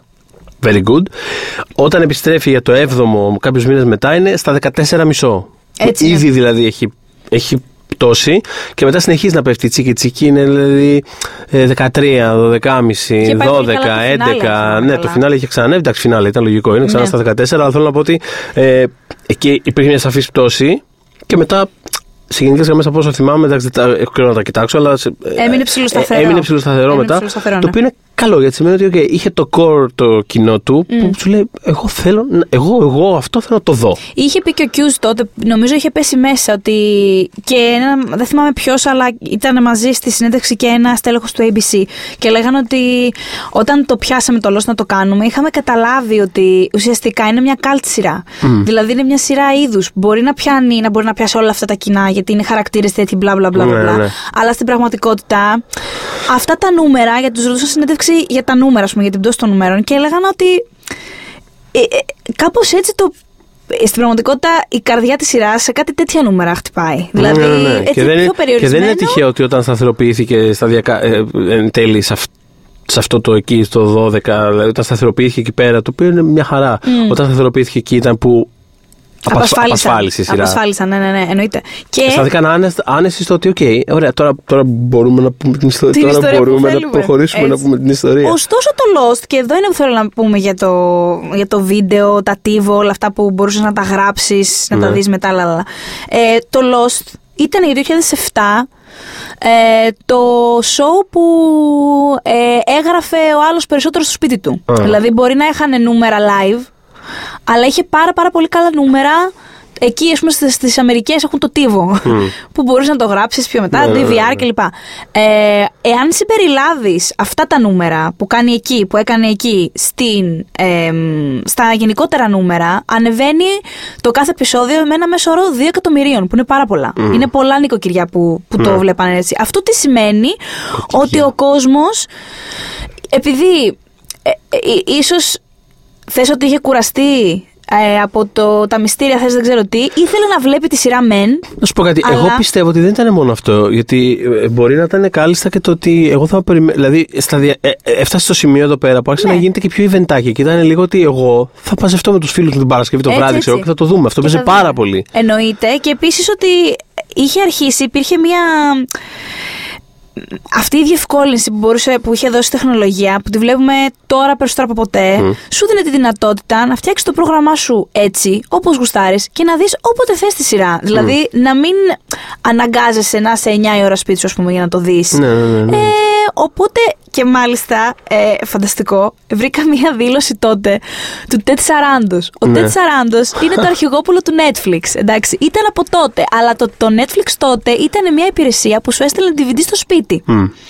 Και είχε πει ότι ε, οι καταναλωτές, μα, είχε πει ότι το 20% των DVD που στέλνανε στο σπίτι, στους συνδρομητές τους, ήταν τηλεόραση, ήταν τηλεοπτικές σειρές. Από όσα στέλναν το 20% ήταν σειρές. Και έλεγε ότι οι καταναλωτές έχουν ε, πια, πια, δίνουν μεγάλη αξία στη δυνατότητα ε, που τους δίνεται να οργανώσουν τον χρόνο τους όπως αυτοί θέλουν. Και να απολαύσουν μια σειρά με το δικό τους ρυθμό. Το οποίο είναι το μοντέλο του Netflix. Δηλαδή, ο κύριος Σαράντος από τότε το είχε μυριστεί και είχε μιλήσει κιόλας συγκεκριμένα για το Lost, ότι είναι από τα πιο ας πούμε αξιόπιστα, τις πιο αξιόπιστες σειρές μας. Ε, που στέλνουμε πολύ υλικό, ας πούμε. Οπότε, εντάξει, ναι, μεν πτώση, αλλά δεν είναι ακριβώς έτσι τα πράγματα. Και Απλά είναι, είναι η σειρά που έπεσε ακριβώς στη φάση που άλλαξ, α, α, άλλαξαν ε, οι συνήθειες. Οπότε κάπως αυτό αντικατοπτρίζεται Άλλαζε ο τρόπος σε που πολλά πράγματα. καταναλώναμε Και στα τηλεόραση. νούμερα και Μμ. στο πώς απλώθηκε η σεζόν και στο, και Ακριβώς. στον προγραμματισμό της και φαίνεται σε όλα κάπως. Επίσης η πτώση ανοιξιάτικη που ανέφερες, γιατί τα έξι πρώτα επεισόδια που είναι τα λιγότερο ας πούμε δημοφιλή συνολικά. Είχε και αυτό σίγουρα πολύ να κάνει. Σαν μπάτς, ναι. Ε, είχε πάει πολύ καλύτερα. Δηλαδή είχαν ένα, ε, μια απώλεια 4 εκατομμυρίων, ας πούμε, στην ανοιξιάτικη, στο ανοιξιάτικο κομμάτι. Και θέλω να αναφερθώ στο American Idol που είπες πριν. Γιατί εκείνη την άνοιξη, εκτός από το τι έσκασε το American Idol, ξανά όπως έσκαγε, το οποίο είχε γίνει θεσμός, δεν ήταν πια εκπομπή πλέον. Ναι, όχι, ήταν, ήταν εκείνη την περίοδο και στα μέσα των Ήταν Zeros. institution, Ήταν, ας πούμε. Ναι. ήτανε, α- αναρωτιόμασταν πώς θα συμβεί κάποια στιγμή να μην είναι νούμερο ένα. Δηλαδή Το πώ οποίο το πώς θα ζήσαμε, γίνει, αλλά- ας πούμε. Ναι, ναι, ναι, φοβερό. Είχε όμως κάσει κι άλλη μια σειρά που μόλις φέτος τελείωσε, παιδιά. Το Criminal Minds. και διάβαζα ένα άρθρο του Jeff Jensen που έλεγε ότι για κάποιο λόγο λέει ε, Πολλοί τηλεθεατές προτιμούν να βλέπουν αυτό το χωρίς καμία πρόκληση ε, show του με τον ε, Mandy Patinkin τέλος πάντων. Τον προφέρω καλά αυτόν τον Ναι, άνθρωπο. ναι, ναι, καλά το Εντάξει. λες. Ο Ε, Mandy Patinkin. Ναι, σε σχέση ας πούμε, με το Lost που για τον Τζένσεν είχε, είχε πάντα τα παραπονά του, αλλά ήταν ας πούμε κορυφαία σειρά. Εκεί μπορεί να παίζει πάρα πολύ. Το, να σου πω και κάτι. Το Criminal Minds είναι η σειρά που. Καλά, εγώ τη σχένομαι, αλλά θέλω να πω ότι Ναι. σε περίπτωση που. Μόλις ψήνεσαι, τελείωσε. Ναι, Στη 15η στο καλό. σεζόν του. Αλλά είναι ρε παιδί μου το είδος σειράς που. Αυτό είναι αυτό που θα το αφήσει να παίζει την ώρα που παίζεται. Ναι, βέβαια. Δεν θα βέβαια. κάτσει τώρα μετά να. It's okay, δεν πειράζει και να χάσει και κανένα επεισόδιο. Εννοείται, εννοείται. Ενώ, δηλαδή, άμα κάποιος ήταν στο δίλημα το ότι άμα αρέσουν και τα δύο αυτά, ε, το Criminal Minds θα δει εκείνη την ώρα, ας πούμε. Που θα σιδερώνεις που θα μαγειρεύεις. Που αυτό, ή που μπορεί να αργήσει λίγο να έρθεις, ή που μπορεί να το χάσεις κτλ. Και, και, Έτσι, έτσι. με- και το Lost το βάζει σιγά σιγά σε μια λογική του ότι, OK, αυτό που λέγαμε πριν. Θα μαζέψουμε, θα μαζευτούμε. Θα Όχι, έρθουνε, έχεις, έχεις πάρα πολύ δίκιο κάτσουμε, και το θα φάμε, Lost πίτσες. από τα... Θα πω τουλάχιστον μέσα της δεύτερης σεζόν. Είχε φύγει πια από τη λογική της σειράς που μπορείς να καταλάβεις το οτιδήποτε βλέποντας ένα τυχαίο επεισόδιο. Δεν καταλαβαίνεις τι γίνεται στο Lost, πρέπει να ξέρεις τι έχει γίνει. Αυτό τι που, έχει ήταν, γίνει πριν. πο- αυτό, το, αυτό που ήταν τεράστιο asset στην αρχή ξεκινώντας, γι' αυτό και μας στο τεράστιο κοινό. Ε, ναι, μετά Εν τέλει, δυσκόλεψε. ναι. Ενώ το Criminal Minds που είναι αυτοτελή τα επεισόδια και έχεις απλά μία ας πούμε στοιχειώδη σύνδεση με τους χαρακτήρες που μπορείς να τους παρακολουθήσεις να κάνουν οτιδήποτε οποτεδήποτε, δεν είχε τέτοιες απαιτήσεις. Ε, μ, αλλά ναι, Μια γενικώ. ανέτεια επίθεση στο Criminal Minds στο επεισόδιο. Το οποίο έβλεπα. το οποίο Χωρί έβλεπα εγώ κανένα για λόγο. κάποια σεζόν, Στην κανένα ησυχία θέμα. του καθόταν, δεν Ναι, ναι, ενοχλούσε ναι. κανέναν. Έχει τελειώσει αυτή η σειρά. Δεν απασχολεί κανέναν παγκοσμίως έτσι. αυτή τη στιγμή. Και απλά για πέντε λεπτά επιτεθόμαστε στο Criminal Minds. που τόλμησε να κάνει challenge στο Lost. Ε, μ, γενικά ήταν πο- πολύ όμως ικανοποιημένο το, το ABC από τα νούμερα του Lost και επειδή μπορεί να είχε πτώσει στην Αμερική, αλλά παγκοσμίως ήταν τεράστια η σειρά. Ήταν παντού, είχε πωληθεί παντού και είχε πολύ καλά νούμερα όπου είχε πάει. Ναι, ναι, ναι. Οπότε μ, πολύ συχνά θα διαβάσετε από συνεντεύξεις εποχής ότι ναι, έχουμε μια πτώση εδώ, ναι, αλλάζουν οι συνήθειέ μας, ναι, ναι, ναι, Α, καλά, αλλά ήταν έξω γίνεται ξεκάθαρο, χαμός. Ήταν ξεκάθαρο το. δε- Πραγματικά δεν μας νοιάζει κιόλας. Δηλαδή, όχι καθόλου, ναι. Παγκόσμιο hit, Ήταν η ε, μεγαλύτερη, ας πούμε, σίγουρα διεθνής επιτυχία σε επίπεδο πωλήσεων και τα λοιπά. Από τα φιλαράκια, φαντάζομαι. Σίγουρα, δηλαδή, σίγουρα. Ναι, ναι, ναι. ναι. Ε, Ναι, ήταν κάτι που το ξέραν όλοι σε όλες τις χώρες. Παντού. Είχε πάει παντού. Θες να πούμε για μια άλλη έτσι δομική αλλαγή που έγινε ε, αρχικά για αυτούς Γελάει αλλά... περίεργα. Γελά, Όχι, γελάει, όχι, όχι, γελάει όχι. περίεργα. ναι. Όχι, απλά επειδή είπα πριν ε, ένα τέταρτο ότι χεστήκαμε γι' αυτό, αλλά δεν χεστήκαμε τελικά. Όχι, Ναι. για το flashback του Jack, το Stranger in a Strange Land. Α, το α, οποίο α, ήταν α. μια πολύ ας Ναι, ναι, πούμε, ναι. ε, σημαντική αλλαγή. Έφερε αλλαγή για το Lost, αλλά και γενικότερα στην τηλεόραση, γιατί συνέβη το εξής. Ε, αυτό το flashback που έθαψα δύο φορές ως τώρα ήδη, ε, θέλω να πω ότι την πρώτη φορά που το είδα κιόλας δεν με ενδιαφέρει και καθόλου να το θάψω. Απλά καταλαβαίνω εκ των υστέρων ότι ναι. Οκ. Ναι, μωρέ, σχεδόν, Δηλαδή, σχεδόν όλα τα 'πες. Είναι πολύ εύκολο. Είναι, δηλαδή, αυτό. άμα κάθεσαι Δηλαδή, μετά. όταν το βλέπω ήμουν σε φάση. Εντάξει, ρε παιδί μου, δεν με ενδιαφέρει και τόσο, αλλά ε, ε, Ναι, γιατί ήταν, επεισόδιο ήταν ένα είναι. πολύ μεγάλο σερί επεισοδίων που είχαν κάποια διάσταση του. Ε, εντάξει. Ναι. Και κάπως αυτό Ναι, τα ναι. μάζεψε όλα. Όλα. Έχεις δίκιο. ε, Είναι, μιλάμε για το επεισόδιο που ε, βλέπουμε ο, πώς έκανε τα τατουάζ του και τι σημαίνουν τα τατουάζ του, του γιατρού τέλος πάντων. Είναι στην Ταϊλάνδη. Με guest είναι- την ε, Οσκαρική Μπάιλινγκ. Έτσι, αυτό για Οσκαρική Μπάιλινγκ. Bailing. ναι. που είχε γίνει και τότε χαμός ότι την έχουν κάνει cast και θα δούμε την Μπάιλινγκ στο Ναι, Lost. ναι, ναι, ναι. Εμ, τι έγινε με αυτό, ε, ήταν τέτοιο το backlash ας πούμε του, του επεισοδίου ότι παιδιά ε, νιώθουμε πια στο πετσί μας ότι δεν έχετε τόσο υλικό για να προχωρήσετε ε, σας παρακαλώ δεν θέλω να ασχοληθούμε ξανά με τα τατούζ οποιοδήποτε ε, όπου ανάγκασαν ε, πια για τα καλά το κανάλι να, να αντιμετωπίσει το γεγονός ότι όχι, ό,τι και να κάνουν ε, οι δύο showrunners δεν μπορούν να συνεχίσουν με αυτούς τους ρυθμούς, τα flashbacks κλπ. κλπ. Απλά δεν είχαν τόσο υλικό.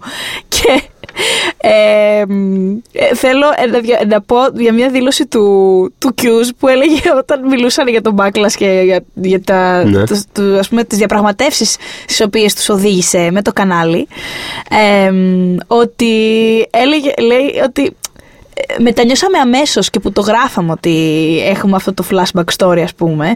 Ε, ήταν πάρα πολύ. ενορχίστρωσε πάρα πολύ πετυχημένα όλες τις διαπραγματεύσεις που κάναμε τελικά με το ABC. Και εκεί τον συμπλήρωσε ο Λίντελοφ και έλεγε ότι κοιτάξτε, έχουμε κάνει 121. Αυτό, αυτή η συνέντευξη ήταν στο τέλος του Lost, έτσι. Και έλεγε: Έχουμε κάνει συνολικά 121 ώρες Lost. Από αυτές τις 15 με 20 είναι για πέταμα. Το ξέρουμε, το ξέρετε κι εσείς. ε, θα θέλαμε πάρα πολύ να, απλά να κάνουμε ότι δεν υπήρξαν, να τις σβήσουμε από τη σειρά. Αλλά στην τελική είναι μέρος της κληρονομιάς της και της κληρονομιάς αυτού που άφησε για το μέσο γενικότερα. Και ένα επεισόδιο σαν το Stranger in a Strange Land. Ε, μ, Ε, πες, το πες. θέμα είναι. Ε, Έχεις τελειώσει για το, φλα- για το, για το Stranger in a Όχι, Strange Land. απλά μου θέλω αρέσει να πω που κάτι λέει γενικότερο. κάποια στιγμή. Συγγνώμη, λέει. Ήταν για εμετό. Ε, ο Κιούς τώρα αυτό. Ναι. Τον βλέπουμε να πετάει έναν αετό σε μια παραλία. Γιατί, δεν μας νοιάζει, γιατί πρέπει να μας νοιάζει αυτό το πράγμα; δεν ήταν, λέει, η καλύτερη στιγμή μας. Ε, φτάσαμε να χρησιμοποιήσουμε τα αληθινά τατουάζ του Μάθιου Φόξ. Τόσο απελπισμένοι ήμασταν για flashback stories. Οπότε πραγματικά πήγαν στο ABC και τους είπαν: Παιδιά, βλέπετε που μας έχετε φτάσει. Πήγαμε μια κασέτα παραμάσχαλα. Ναι. Συγγνώμη, δεν ξέρω να το είδα το χθεσινό επεισόδιο. Αυτό. Δε- Δεν έχουμε άλλα να δώσουμε σε flashbacks. Ήρθε η ώρα να, να, να δούμε πώς το πάμε δομικά. Εν τω μεταξύ, φαίνεται ότι είναι, είναι στο σημείο που ε, ρε παιδί μου, μοιάζουν σαν να κρατιούνται με νύχια και με δόντια να, να πάνε μπροστά. Το αμέσως προηγούμενο επεισόδιο από αυτό ήταν το Flashes Before Your Eyes. Το που ήταν το επεισόδιο του Desmond. Ναι. Το... Που έχει τα flashes όντως. που είναι το, ο, ο Desmond ε, έχει ξεκολλήσει από το χρόνο. Είναι Γίνεται αν- αυτός ο Dr. Manhattan αν- εδώ. ναι, και ναι, όχι ο ναι. Άρον. Είναι Μας αν- προέκυψε αλλ- αν- απ' αλλού. Ε, ο Desmond είναι Unstuck in Time. Είναι, είναι το επεισόδιο που ουσιαστικά βάζει τους πρώτους πόρους για πάρα πολλά από τα επόμενα πράγματα της, ε, Και πάρα της πολύ σειράς. ωραίο επεισόδιο. Είναι φανταστικό Πάρα επεισόδιο. πολύ ωραίο επεισόδιο. Ε, και- και φαίνεται, ρε παιδί μου, ότι ε, εκεί είναι και κρατιούνται. Και το, το, το να κάνεις, δηλαδή, η συμβολικότητα του να κάνεις τα δύο τα πράγματα σε είναι. Πώς είναι όταν τελειώνει, ρε παιδί μου, ο μήνας και έχεις τύπου έχεις ένα πεντάρικο και λες. Τώρα Σε, Κυριακή. σε καλή περίπτωση. Ναι. Είσαι να πέσει έχει μήνα πενιντάρικο τέλος του μήνα. Ε, δεν είπα την τελευταία μέρα, είπα προς το Ο τέλος του ηχολήπτη μήνα. αναρωτιέται, μας λέει τι πενιντάρικο, ρε παιδιά; Παιδιά, παιδιά, όταν τελειώνει ο μήνας γενικότερα. δεν- Εντάξει, δεν, ναι. δεν έγινα συγκεκριμένος. Οκ. Όχι δύο μέρες πριν, ας πούμε, τελειώνει ο μήνας. Σίγουρα όχι δύο μέρες πριν. Εντάξει. Σίγουρα όχι δύο μέρες πριν. Έχεις 10 ευρώ. Στις δύο-τρεις μέρες πριν είναι που πηγαίνω για καφέ και δίνω την κάρτα και λέω: Λοιπόν, υπάρχει σοβαρή πιθανότητα να μην υπάρχει μέσα τα 2 ευρώ που κάνει ο καφές. Συνήθως δεν υπάρχει. Οπότε βρίσκω άλλες Το λύσεις. ρισκάρουμε όμως. Ζούμε, st- ζούμε στο edge. Ε, αλλά θέλω να πω ότι, οκ, ρε παιδί μου, έχεις. Το, να το θέσω αλλιώς. Το τελευταίο πενιντάρικο. Ό- Όπου, όπου τοποθετείται αυτό χρονικά για τον Έτσι. καθένα. Για μένα είναι αρκετά νωρίς συνήθως. Ισχύει, λες- μπορώ να το επιβεβαιώσω. και λες, οκ, ρε παιδί μου, είναι ένα, δεν ξέρω, έχει τις προάλλες και τα Όσκαρ, ξέρω. Θα μαζευτούμε για τα Όσκαρ. Θα περάσουμε ωραία. Μμ.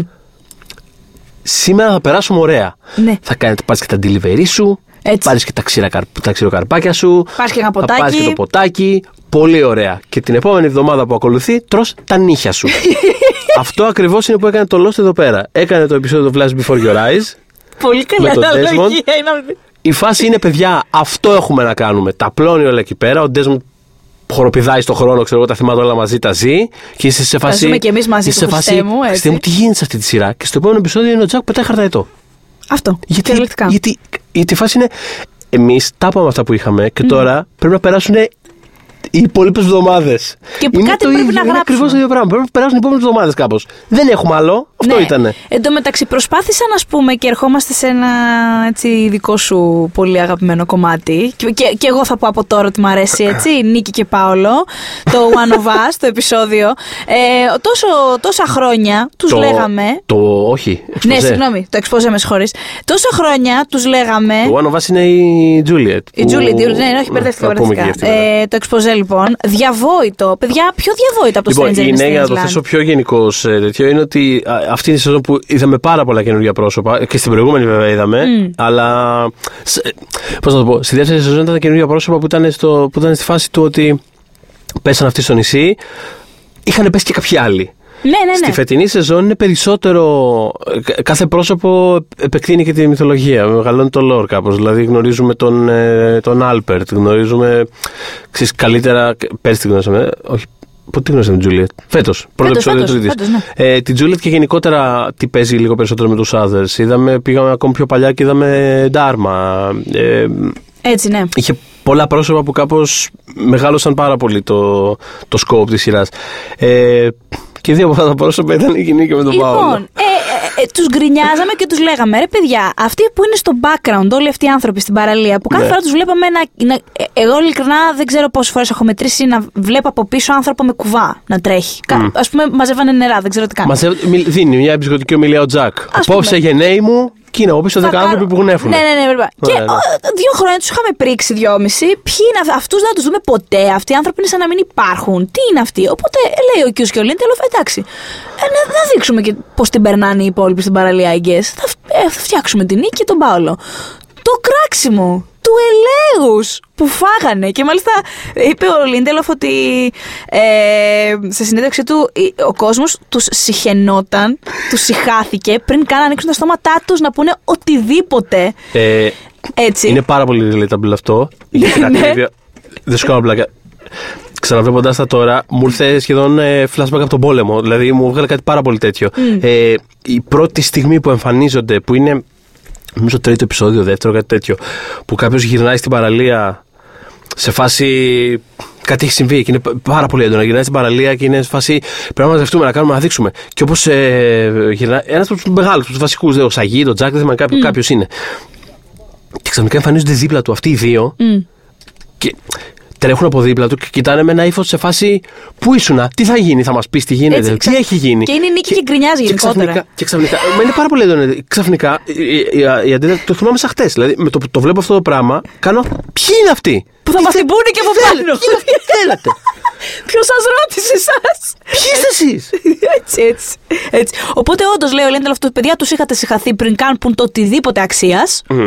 Ε, μ, γιατί νιώθατε ότι.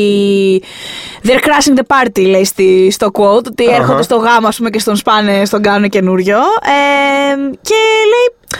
Το, το πιο εύκολο πράγμα θα ήταν να κάνουμε ότι δεν υπήρχαν. Να τους κάνουμε ότι τους ξεχνάμε. Αλλά λέμε όχι. Δεν είναι το Lost αυτό. Θα τους ξεκάνουμε και θα τους Η βάλουμε ερώτηση στο μου είναι- κομμάτι της, ε, του μυθόλογη της σειράς. Θα είναι για πάντα ένα με το νησί. Θα είναι για πάντα ένα με το νησί. και μάλιστα. Κυριολεκτικά. Και μάλιστα Ε, πες, πες, πες, συγγνώμη. μη σε- Ε, η ερώτησή μου είναι. ναι. Ήταν από την αρχή ε, η, η, η διάθεση, ήταν από την αρχή το ότι θα τους βάλουμε απλά για να κάνουμε τη φάση μας.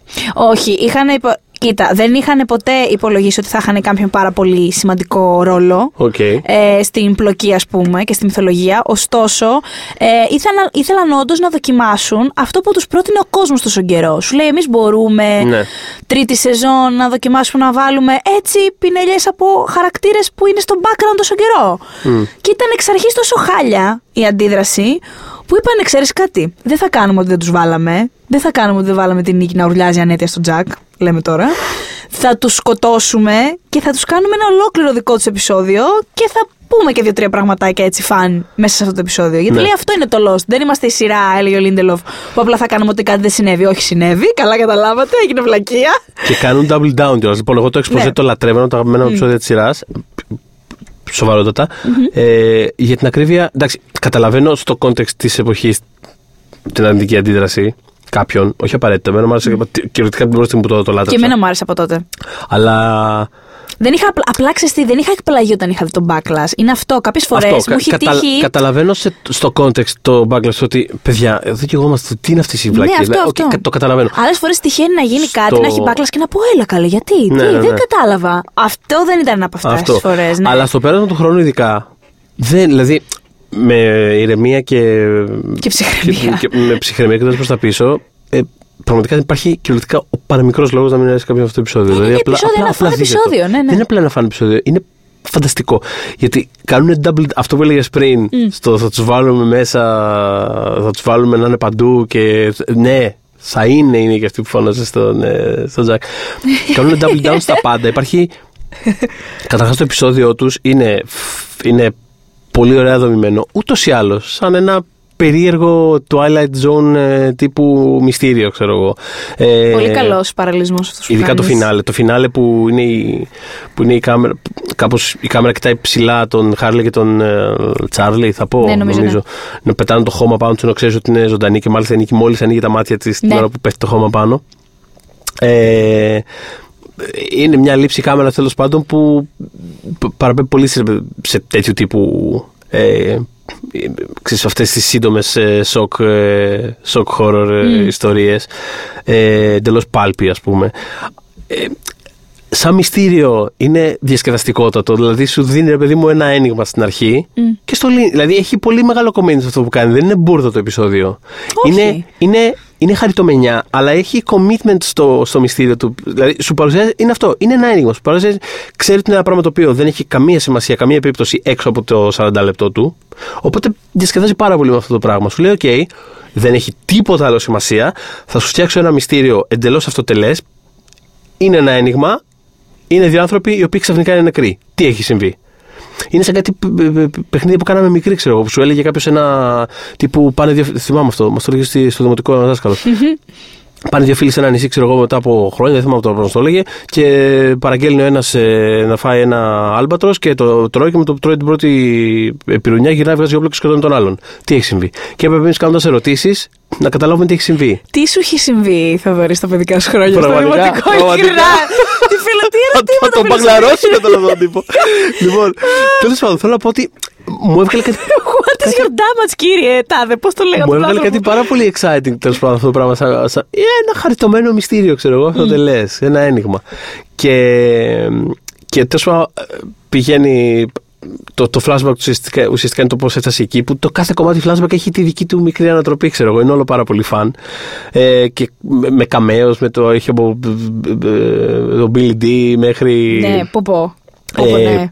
οι χαρακτήρες είναι ξεκαρδιστικό οι χαρακτήρες που επιλέγει να ξαναφέρει από την ίδια τη σειρά που απλά δίνει κεντρικό ρόλο στον Dr. Art Ναι, ξεράκι και αυτό φύ- δηλαδή που είναι και αυτός Που πω, δεν σκηνή και εκείνη που απλά είχε γίνει. που απλά έχει γίνει κομματάκια Ναι, και ήταν ο Χέρλι τύπου ε, Dude, you have Έχεις some λίγο- arts on you. Έχεις λίγο Έχεις λίγο arts arts πάνω πάνω σου. Θεέ μου. ε, που, αυτό, δεν είναι τυχαίο παιδί μου ότι δίνει κεντρικό ρόλο στο χαρακτήρα ο οποίος και αυτός είχε γίνει joke με στην ίδια της σειράς. Μα ξέρουν πολύ καλά τι κάνουν. Ε, φέρνει, ας πούμε, οι δύο παλιοί χαρακτήρες που φέρνει πίσω είναι η, η Maggie Grace και ο Ιάννη Ομερχάλτερ απλά και μόνο για να τους βάλει να τσακωθούν στο αεροδρόμιο. Έτσι, δηλαδή, είναι, κάνει τόσο αστεία πράγματα. Είναι από τα το πιο επεισόδιο. μέτα επεισόδια Πάρα της πολύ. σειράς. Και καταλήγει όλο το, το τελευταίο, ας πούμε, όταν ε, το flashback τέλος πάντων φτάνει στο νησί, που τους βάζει με έναν πασιφανέστατα ψεύτικο και τσίζι τρόπο ε, σε, σε ήδη υπάρχον υλικό. Ναι. Δηλαδή έχει κλασικές σκηνές από το πρώτο δεκάδο του πιλότου και απλά έχει πετάξει την Είναι Κίλε ο Τζακ Σάντσε εκεί, μέσα. ας πούμε, και Ναι, με ναι. το εισιτήριο και. Και είναι η Κίλε Σάντσε που τον κοιτάει από δίπλα γιατί σε φάση πού πάει, τι που κάνει πέρα για να περάσει, ξέρω εγώ. Δηλαδή, και, ε, πολύ- είναι προφανώς αστείο. Δηλαδή, είναι, κατα- είναι Μιλώντας για τις Σάντσε, είχε πει, fun fact αυτό και όχι ιδιαίτερα σημαντικό, αλλά τι τραβάνε ηθοποιοί ώρες-ώρες. Ε, έλεγε ότι καταρχάς ούτε εκείνη, ούτε ο, ο άλλος ο φίλος. Ο Ροντρίγκο Ο Ροντρίγκο Σαντόρο Σαντόρο. είχαν θέμα που έφευγαν από τη σειρά. Ήταν και οι δύο πολύ OK με αυτό. Είχαν Ναι, καταλάβει ναι. ότι δεν θα τραβήξει το κανάλι. Ναι. Οπότε εντάξει, ας φύγουμε έτσι με ένα μπανκ. Ε, και έλεγε η Σάντσες ότι εμ, είμαι τόσο κλω, ε, κλειστοφοβική, είμαι στα αλήθεια τόσο κλειστοφοβική που ούτε ε, κουβέρτα δεν βάζω πάνω από το κεφάλι μου. Έχω πάρα πολύ μεγάλο πρόβλημα. Ναι. Οπότε λέει στη τελευταία σκηνή, εκεί που όντως τους στάβουνε και αυτά, δεν έκανα, λέει, λεπτό υποκριτικής. Ήμουν πραγματικά αυθεντικά τρομοκρατημένη. Ναι, ναι, ναι. Ε, αυτό, ότι άκου τώρα. Δηλαδή, τι θα ήθελα να σου τη γυναίκα που δεν, Ναι, βάζει, ναι. δεν, δεν Είναι σκεπάζεται αυτό, καν. ρε παιδί μου. Είναι ουσιαστικά εκτός από ας πούμε, αυτό το playful ε, ενηγματάκι που είναι, είναι και λίγο morality tale με τη μετα έννοια. Δηλαδή είναι ότι αυτό θέλατε. Αυτό θε... Δηλαδή είναι πάρα πολύ cruel το επεισόδιο απέναντι σε αυτούς κάπως. Είναι, Και είναι, είναι, είναι. εντάξει. Είστε, είστε OK τώρα, Είστε αυτό, εντάξει θέλ- τώρα με αυτό αυτό. θέλατε. Άιντε. Ήταν. Και με τους θεατές. Με τους θεατές εννοώ. Ναι, Και ναι, τους νόμιζα με τους- αυτούς τους δύο είπες Όχι, και αυτοί νόμιζα. τι φταίνε. Ναι, δεν είναι ναι, με τους ναι. θεατές εννοώ. Αυτοί φταίνε. Τους βάζει αμαρτή, τους βάζει ηθικά παραπτώματα που εν τέλει το γυρνάει και αυτό. Δηλαδή δεν είναι Ναι, ότι... ναι, ναι. Γενικότερα είχανε, είχανε, ήταν αντιδραστικοί ο Κιούς και ο Λίντελοφ. Ε, ε, φτιάξαν αυτό για τους θεατές. Φτιάξαν το Stranger in a Strange Land και πήγαν στο ABC σε φάση. Λοιπόν, Ναι. λοιπόν επειδή δεν μπορούμε να γράφουμε πια για flashbacks και γενικότερα αυτό το πράγμα δεν είναι sustainable για κανένα λόγο, να κάτσουμε να βρούμε πώς μπορούμε να λειτουργήσουμε τις επόμενες χρονιές. Πώς μπορεί να αυτό. Και τέλος πάντων, μετά από μήνες διαπραγματεύσεων, γιατί πρακτικά εμείς το είδαμε, είδαμε το αποτέλεσμα του αρκετά σύντομα, αλλά ε, για αυτούς ήταν μήνες που είχαν προηγηθεί από τα γυρίσματα κιόλα του, του επεισοδίου. Ε, ε, ε, συμφώνησαν στο να κάνουν μια τέταρτη, πέμπτη και έκτη σεζόν. Είχαν πει τότε από 16 επεισόδια. Τελικά δεν ήταν ακριβώς τόσα, Ναι, ναι, ναι. γιατί μεσολάβησε και τότε η, η φοβερή. ε, Η απεργία των η απεργία σεναριογράφων που σεναριογράφων. έπεσε στην τέταρτη σεζόν και έκοψε δύο επεισόδια Έκοψε δύο επεισόδια και, που ήρθαν αργότερα και μετά. διέλυσε το χείρο μια για πάντα, θα πω επίσης. Δηλαδή, δεν συνήλθε ποτέ εκείνη η σειρά. Η οποία, by the way, εκείνη την περίοδο έχει ξεκινήσει μόλις.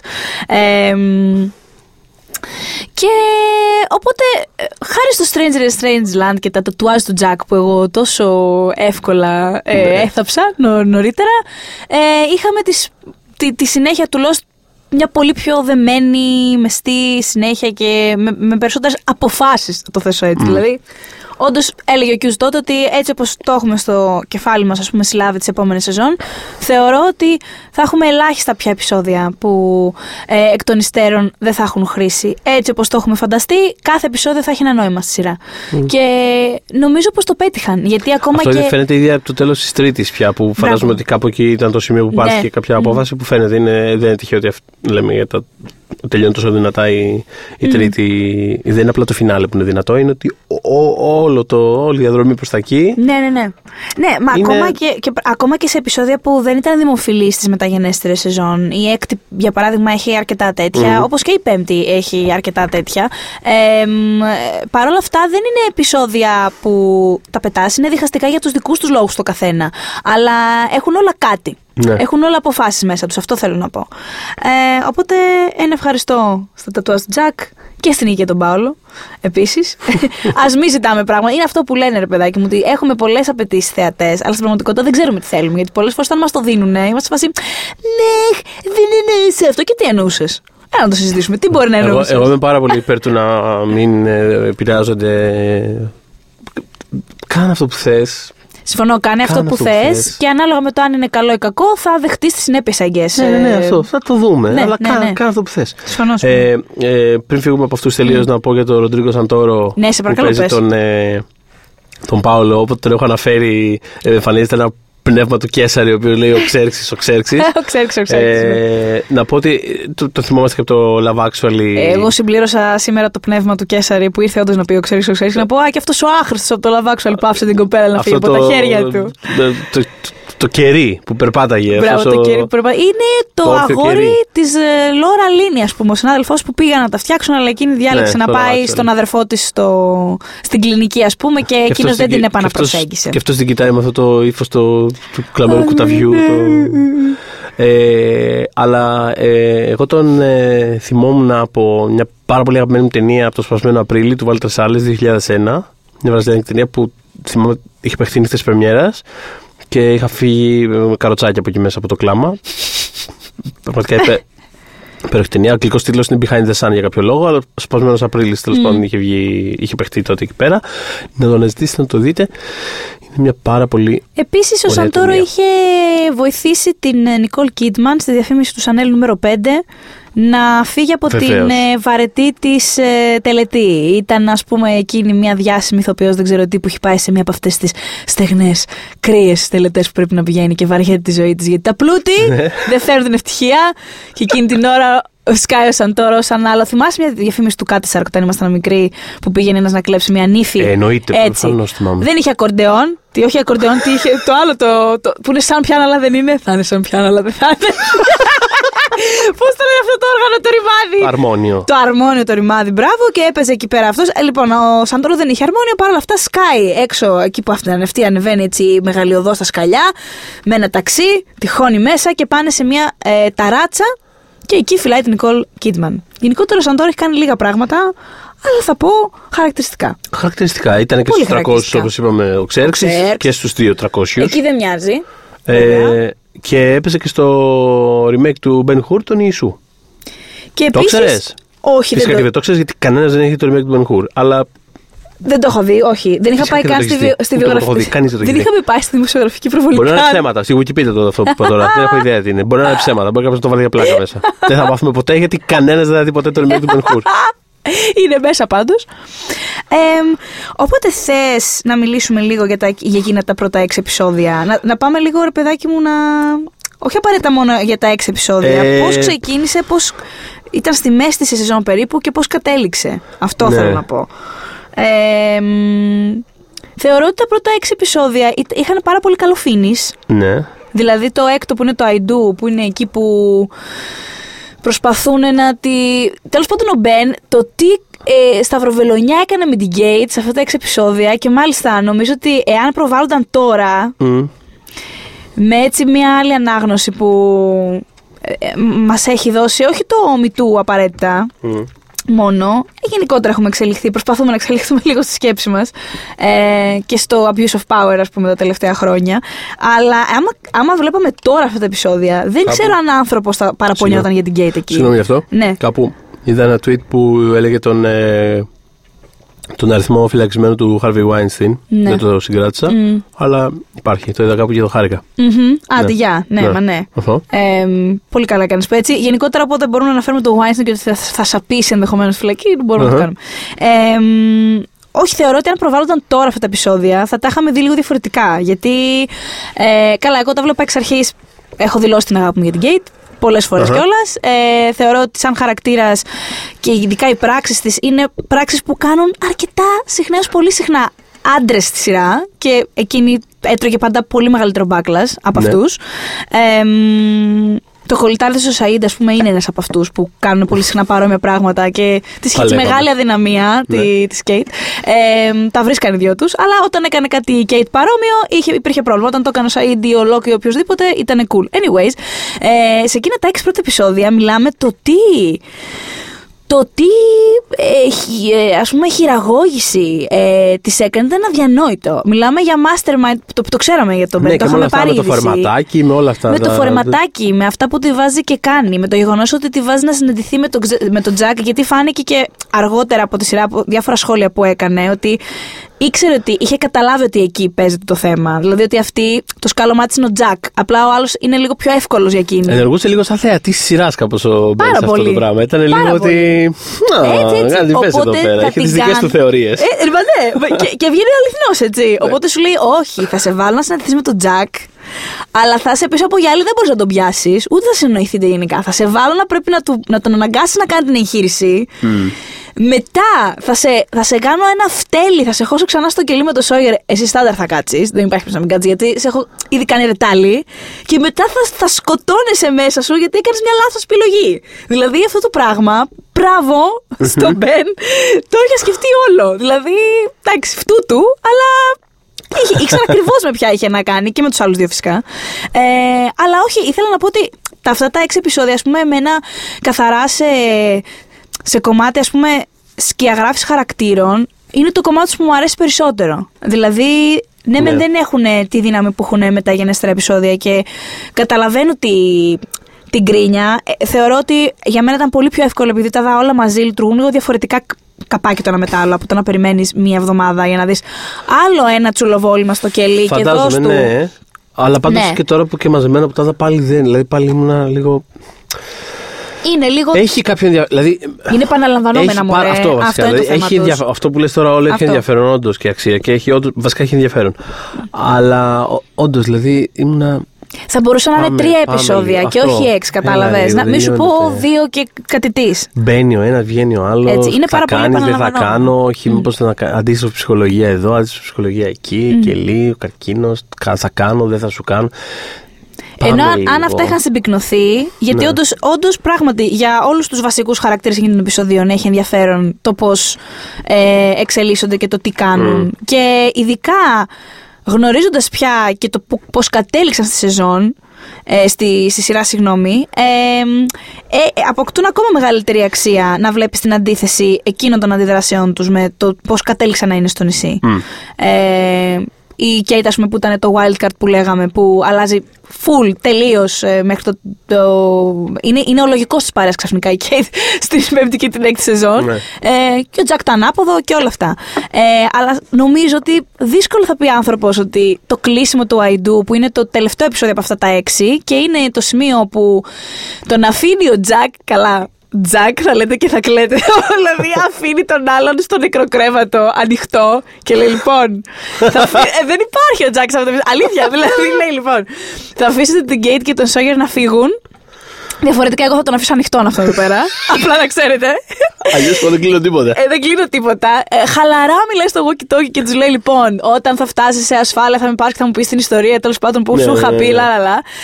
Και εκείνο το τελευταία, ας πούμε, θέλω να πω δύο-τρία λεπτά. Είναι παλαβά. Δηλαδή, μία να, να, να βρέχει, να θέλει να. να, να, να δεν, δεν ξέρω κι εγώ να πεθάνει. Και να του λέει: Όχι, εγώ δεν φεύγω. Και ο άλλος να φωνάζει: Όχι, θα φύγεις. Και άλλος: Όχι, δεν φεύγω. Και Kate Damn It Run, δηλαδή πραγματικά το Kate Damn It Run δεν το ξεχάσω ποτέ στη ζωή μου. Και τώρα που το είδαμε αφορμή το podcast, είδα πολύ συγκεκριμένα σημεία της σεζόν. Ναι. Ήταν ένα από αυτά. Μου προξένησε ταραχή πάλι. Δηλαδή ήταν. Kate Damn It Run. Ναι. δεν ξέρω, μου φαίνεται φοβερό κασέτ Ε, επεισοδίου. Άλλες φράσεις που μας έχουν μείνει πάρα πολύ από αυτή τη σεζόν. Άλλες φράσεις που μας- Εσένα, εσένα το. Ε, το Ήτανε rank. Το Kate Amitran. Ωραία. Και ποιο άλλο ήταν, κάτι το έλεγα πριν. Α, ναι. Το... Μιλάγαμε πριν για. Του έλεγα, ας πούμε, ότι αυτή η σεζόν ήταν ε, ε, ένα αριστούργημα για τον Μάικλ Έμερσον. Ε, ας πούμε υποκρι... από υποκριτική άποψης. Ναι, ναι. Και θυμόμουν μια φανταστική. που δεν είναι κάτι. Είναι απλό το κλασικό το... του Μπεν που τρεκλίζει και λίγο που, που τρεμουλιάζει το χιλάκι του λέει What about me? What about me?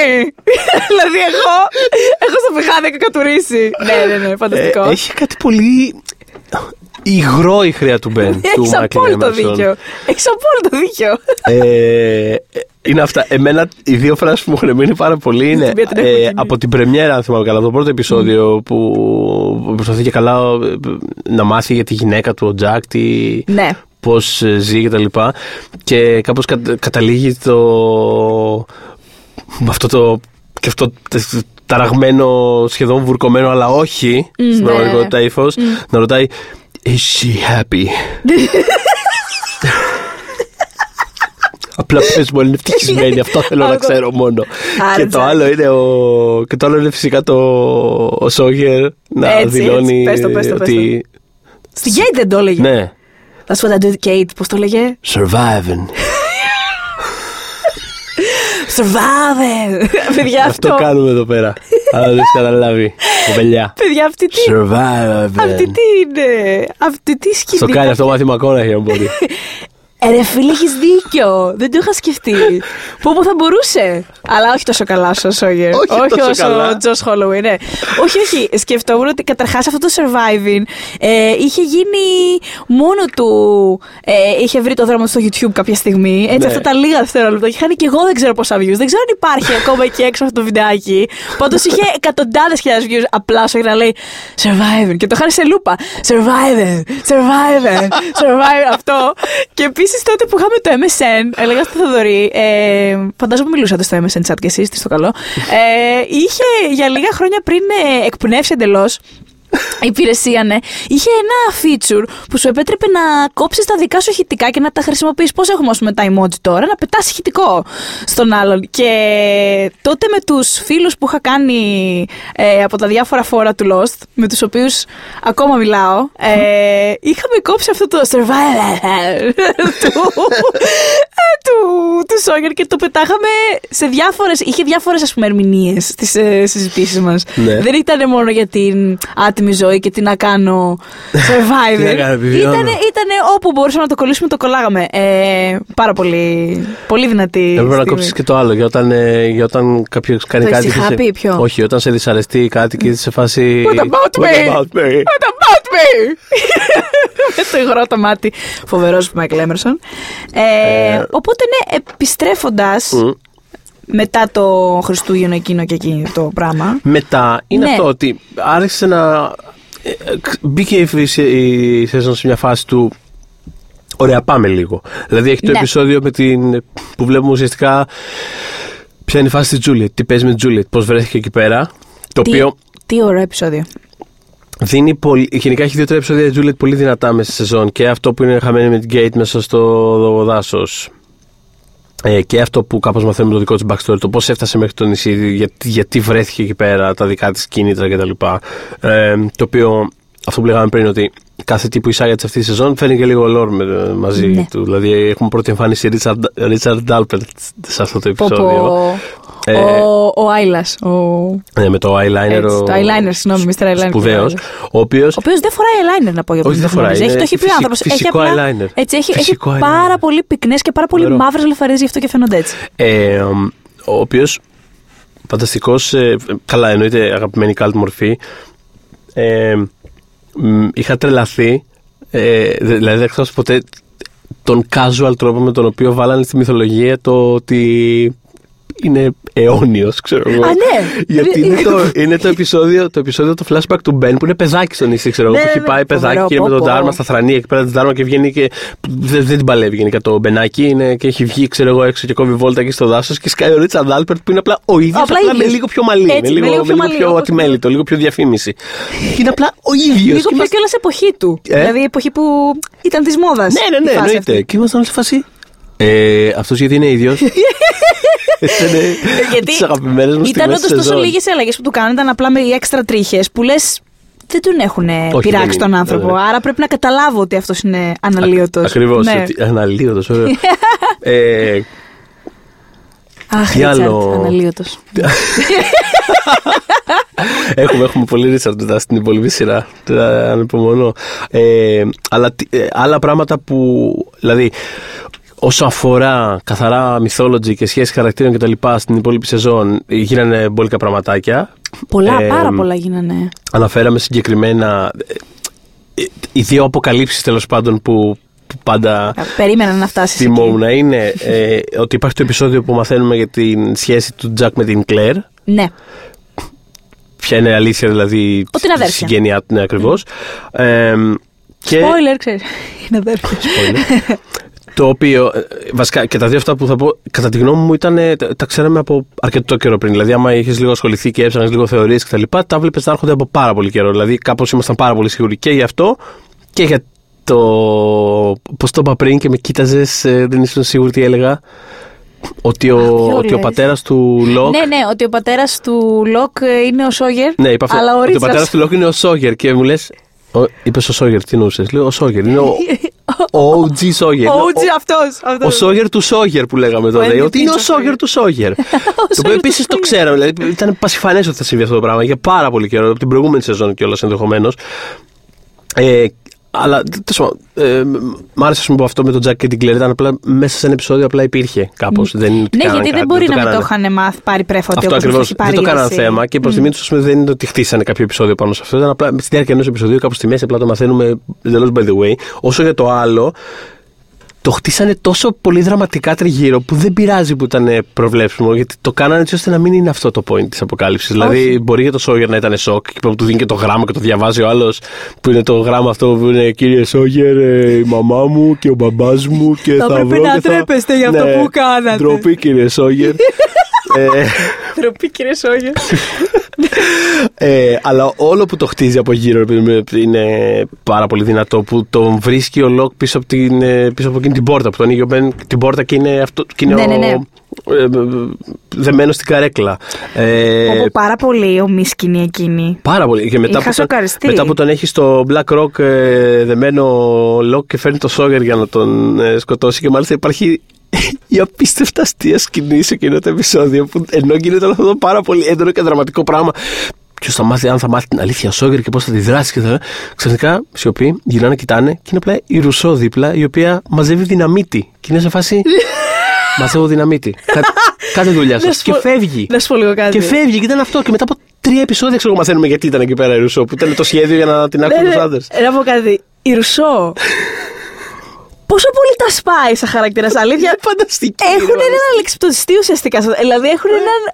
ε, τι- δεν, δεν ξέρω με τι, με τι τύπο σημερινού χαρακτήρα θα, θα την παρομοιάζαμε. Η τύπησα δεν καταλαβαίνει. Είναι, ε, ε, είναι μια αναρχική που έχει βρεθεί σε ένα. Δεν υπάρχει αυτό το πράγμα. Είναι φανταστική. Και είχα στεναχωρηθεί Είναι, και όταν είχε. τέλος πάντων, είναι ο Μάρ, τελειώσει. ξέρω εγώ, του Βάρη κάπως. Δηλαδή είναι απλά.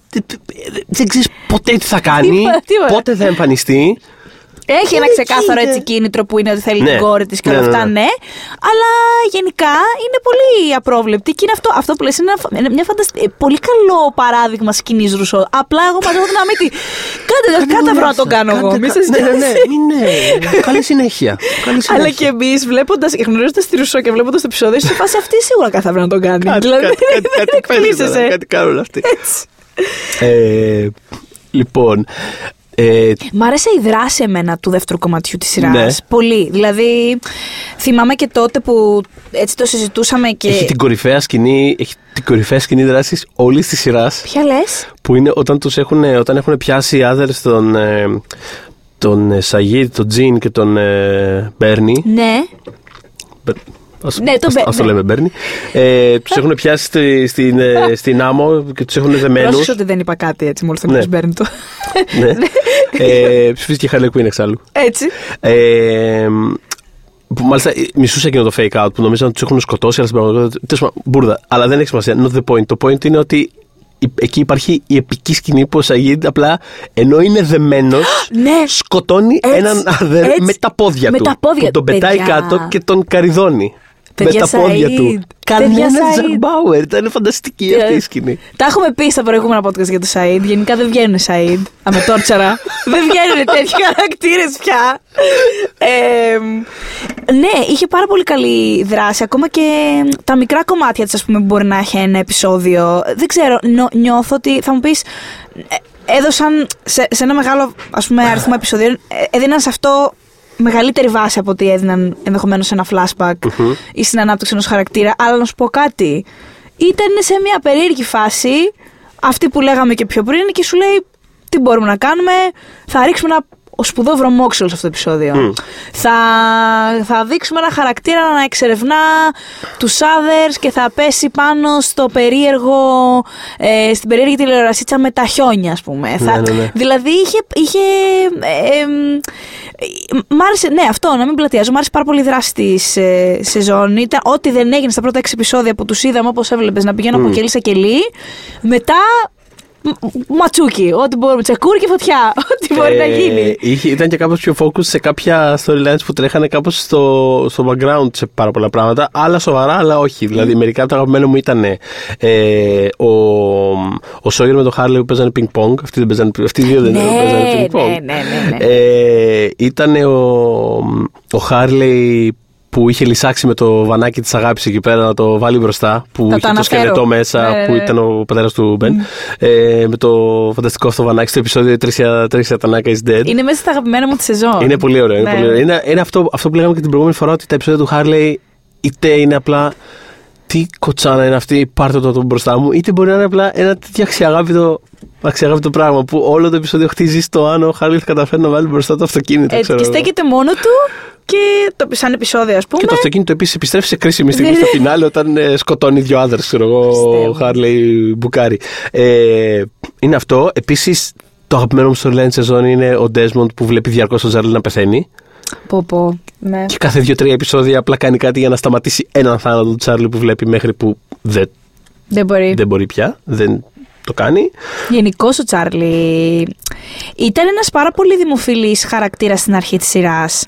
Μετά επειδή το μεγαλύτερο μέρος ε, του χαρακτήρα του είχε να κάνει με τη σχέση του με την Κλέρ Αχα. ε, και άρα ήταν πάρα πολύ δεμένος με αυτό, εγκλωβισμένος σχεδόν θα Ε, έλεγα. πάρα πολύ. Δεν είναι ότι είχε πέσει τη δημοτικότητά του, απλά ε, ε, ήταν από τους, είχε γίνει από αυτούς τους και καλά στάνταρ. Ναι, μωρέ, αυτόν τον συμπαθώ, ναι, να δούμε τι Και κάνει. τα, και τα κατάλαβες. flashback του ήταν τόσο one note. Ήταν πολύ το ίδιο Μπράβο. πράγμα ξανά και ξανά. Αλλά που στην κάπως- τρίτη σεζόν, επειδή το ξέρανε, το, ε, το είχα δει και μάλιστα και στη συνέντευξη ότι ξέρανε σχετικά νωρίς ότι θα είναι ο Τσάρλι αυτός που θα πεθάνει. Ήθελαν σίγουρα ένα μεγάλο θάνατο για το τέλος της σεζόν, Ναι. αλλά αρκετά νωρίς κατάλαβαν ότι τους οδηγεί η σειρά στον Τσάρλι.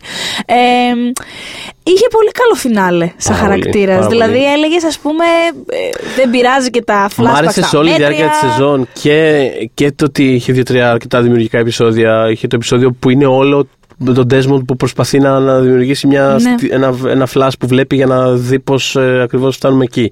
Ε, Μ' αρέσει η σχέση του με τον Desmond, μ' αρέσει η σχέση του με τον Harry. Είναι όλο πάρα πολύ cute, πάρα πολύ sweet και φυσικά το φινάλ είναι πάρα πολύ δραματικό. Επίσης, επειδή φαντάζομαι τα ξαναπούμε για τον Τζάρλι, δύο-τρία ακόμα που μου αρέσει πάρα πολύ όσον αφορά τους others. Ε, είναι φυσικά ο, ο Μιχαήλ, πώς τον λένε, ο αθάνατος, ο, ο, ο, ο απέθαντος τέλος πάντων, ο, που το λέγαμε τότε ο Κένι από το, Ο Κένι, ναι. από το South Park. ε, και ε, το τελευταίο που, δεν- που θέλω να μην ξεχάσω να πω.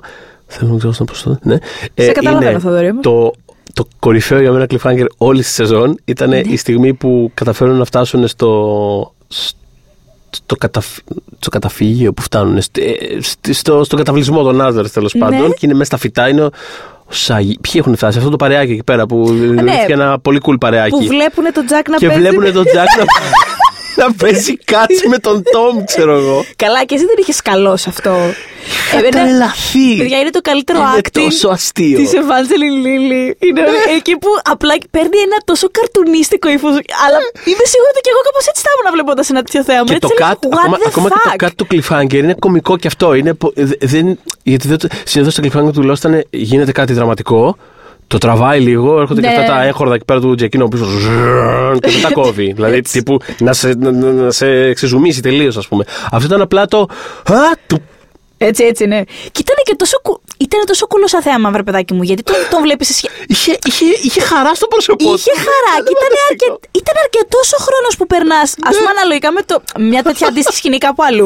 Α πούμε, σε ένα άλλο επεισόδιο. Του δίνουν χρόνο το να βλέπεις πόσο καλά περνάει και, και να κάνει και τύπου τσαλιμάκια στον άλλο φιγουρίτσε και τέτοια. Και είναι- είναι ο Σαΐντ. Είναι ο Σαΐντ. με- με- Είναι ο Σαΐντ τύπου. ε, ν- ν- Ναι, αλλά ο Σαΐντ είναι πιο. Είναι προβληματισμένος, αλλά είναι αυτό, ρε παιδάκι μου, που Το επεξεργάζεται. το επεξεργάζεται και δεν θέλει να το πιστέψει. Οπότε είναι απλά μ, σκαλωμένη μάπα. Ε, η Κέιτ, η Κέιτ είναι σε φάση. Τι, δηλαδή έχει, έχει παραμορφωθεί η Λιλή, είναι φοβερή. Ε, μ, γενικά μου άρεσε το κομμάτι του Τζακ στους others. Δηλαδή μ, ε, μ, αυτή η σχέση ας πούμε, που αναπτύχθηκε και το πώς θέλει να τη χρησιμοποιήσει και τι... Μέχρι που το ανατείναξε το υποβρύχιο Λοκ. Πω πω ρε παιδάκι μου, πραγματικά. Μ' άρεσε Αλήθεια. αυτή η έξτρα επίσης, μ' άρεσε πώς δημιουργήθηκε. Ποια; Αυτή η έξτρα. Έξτρα, Μ' άρεσε έξτρα, πώς ναι, άκουσα δημιουργήθηκε. έξτρα. Και λέω, πού ήταν έξτρα η εμφανίστηκε έξτρα, ο Λοκ βέβαια. και πέταξε. Ε, πολύ έξτρα. Ε, έξτρα. παρά που ήταν πέταξε έξτρα. το μαχαίρι στην πλάτη της Ναόμι, ξέρω εγώ, την ώρα που πήγε να στείλει το σήμα. Δηλαδή, γενικά είχε, είχε. Δηλαδή, τ- τ- τ- Ο όσο Λόκ εντωμεταξύ είχε πολύ έχτιζε. λιγότερα επεισόδια από ό,τι είχε στι προηγούμενε σεζόν. Ναι, ναι, Ήταν ναι. και Εκεί ένα... Πέρασε και κανα, πέρασε ένα σερί επεισοδίων που ήταν στη, στο Ditch εκεί πέρα που τον είχε Ναι, πυροβολήσει. νομίζω ο- είχε 14 επεισόδια σε σχέση με τα 21 που είχε στι προηγούμενε σεζόν, κάπως έτσι. Οπότε ήταν έτσι ένα παράπονο των φαν. γιατί- Και α- άλλο ένα για την τρίτη σεζόν, ότι δεν έχουμε δει πολύ Λοκ. Ναι. Πάντως γενικά ε, τα επεισόδια, τα περισσότερα ε, α, του, του δεύτερου μέρους της σειράς, μετά τα 6, εμ, ε, ήταν φοβερό δηλαδή στο διαδίκτυο πο- ε, όσον αφορά τους κριτικούς τουλάχιστον και τον Διαδίκτυο, σχολιασμό. Ναι, στο διαδίκτυο. στο World Wide Web. Ε, Πώς σχολιάζονταν, γιατί είχαμε πάει από το. Παιδιά, το Lost είναι Lost, Μμ. που ήταν η αφήση στο πρώτο μέρος της σεζόν. Ε, Και μετά ε, ε, είχαν τρελαθεί οι κριτικοί. Δηλαδή, ήταν, μέχρι να τελειώσει η σεζόν τέλος πάντων, ήταν τρομερά υπέρ της σειράς ξανά και ναι, επιστροφή σε φόρμα και τι επεισόδια είδαμε κλπ. Με τα Νίκη και Πάολο και τα Stranger in a Strange Land μέσα μεν. Αλλά γενικά ε, ε, είχε μια φοβερή ε, άνοδο στην κριτική της σειρά και νομίζω πολύ δίκαια. Ε, αποζημίωσε, θεωρώ. Δεν ξέρω. Κατά τη γνώμη μου.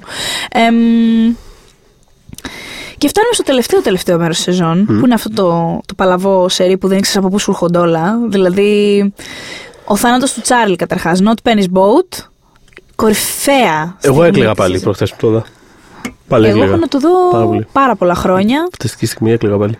Ε, και είχαν ρωτήσει τότε το, το Lindelof ότι γιατί δεν έβγαινε αφού μπορούσε και καλά να, να βγει πιο πάνω.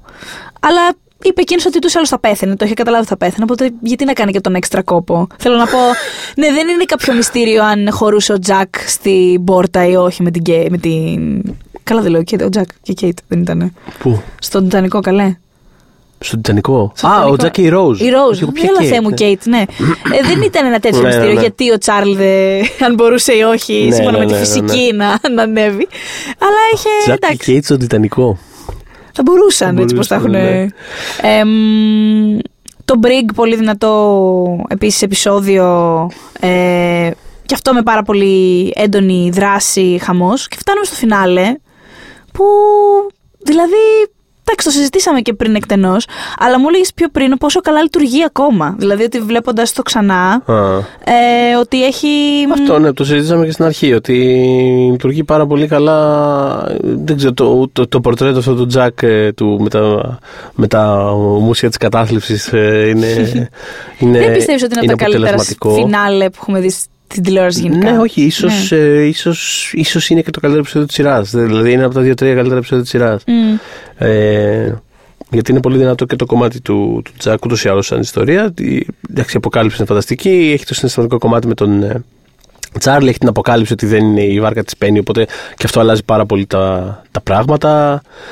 Επίσης έχουμε τον Τζέρεμι Μπένθαμ που ξαφνικά πρέπει να βρούμε και αυτός ποιος είναι. Ποιος είναι. Ποιος είναι ο Τζέρεμι Μπένθαμ, παιδιά; Ε, ναι, όχι. Και φαίνεται εντωμεταξύ και, και τόσο έξαλλη σε σχέση με τον Τζέρεμι Μπένθαμ που όντως πώς ας πούμε βλέπεις τον Τζο, το John Wick στην αρχή που δεν είναι ένας χαρακτήρας που βάζεται σε κόμικ, δεν είναι κανένας, δεν έχεις ιδέα. Και ξαφνικά υπάρχει μια μυθολογία στα πέντε, πρώτα 10 λεπτά της σειράς.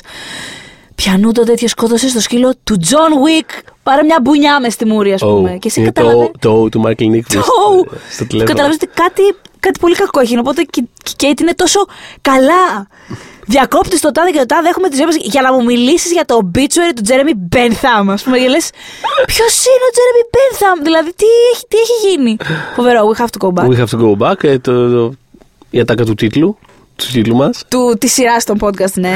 Ε, Θες να πιάσουμε τα επεισόδια τα αγαπημένα μας; Ναι, αμέ. Έχουμε αναφερθεί ήδη βέβαια σε πολλά Εντάξει, από αυτά. δεν πειράζει, ναι. Λοιπόν, εμένα Πάμε το. τα- Είναι, αυτή τη φορά είναι 6. Ναι. Τις άλλες φορές υποτίθεται έχουμε πει να κάνουμε ένα top 5.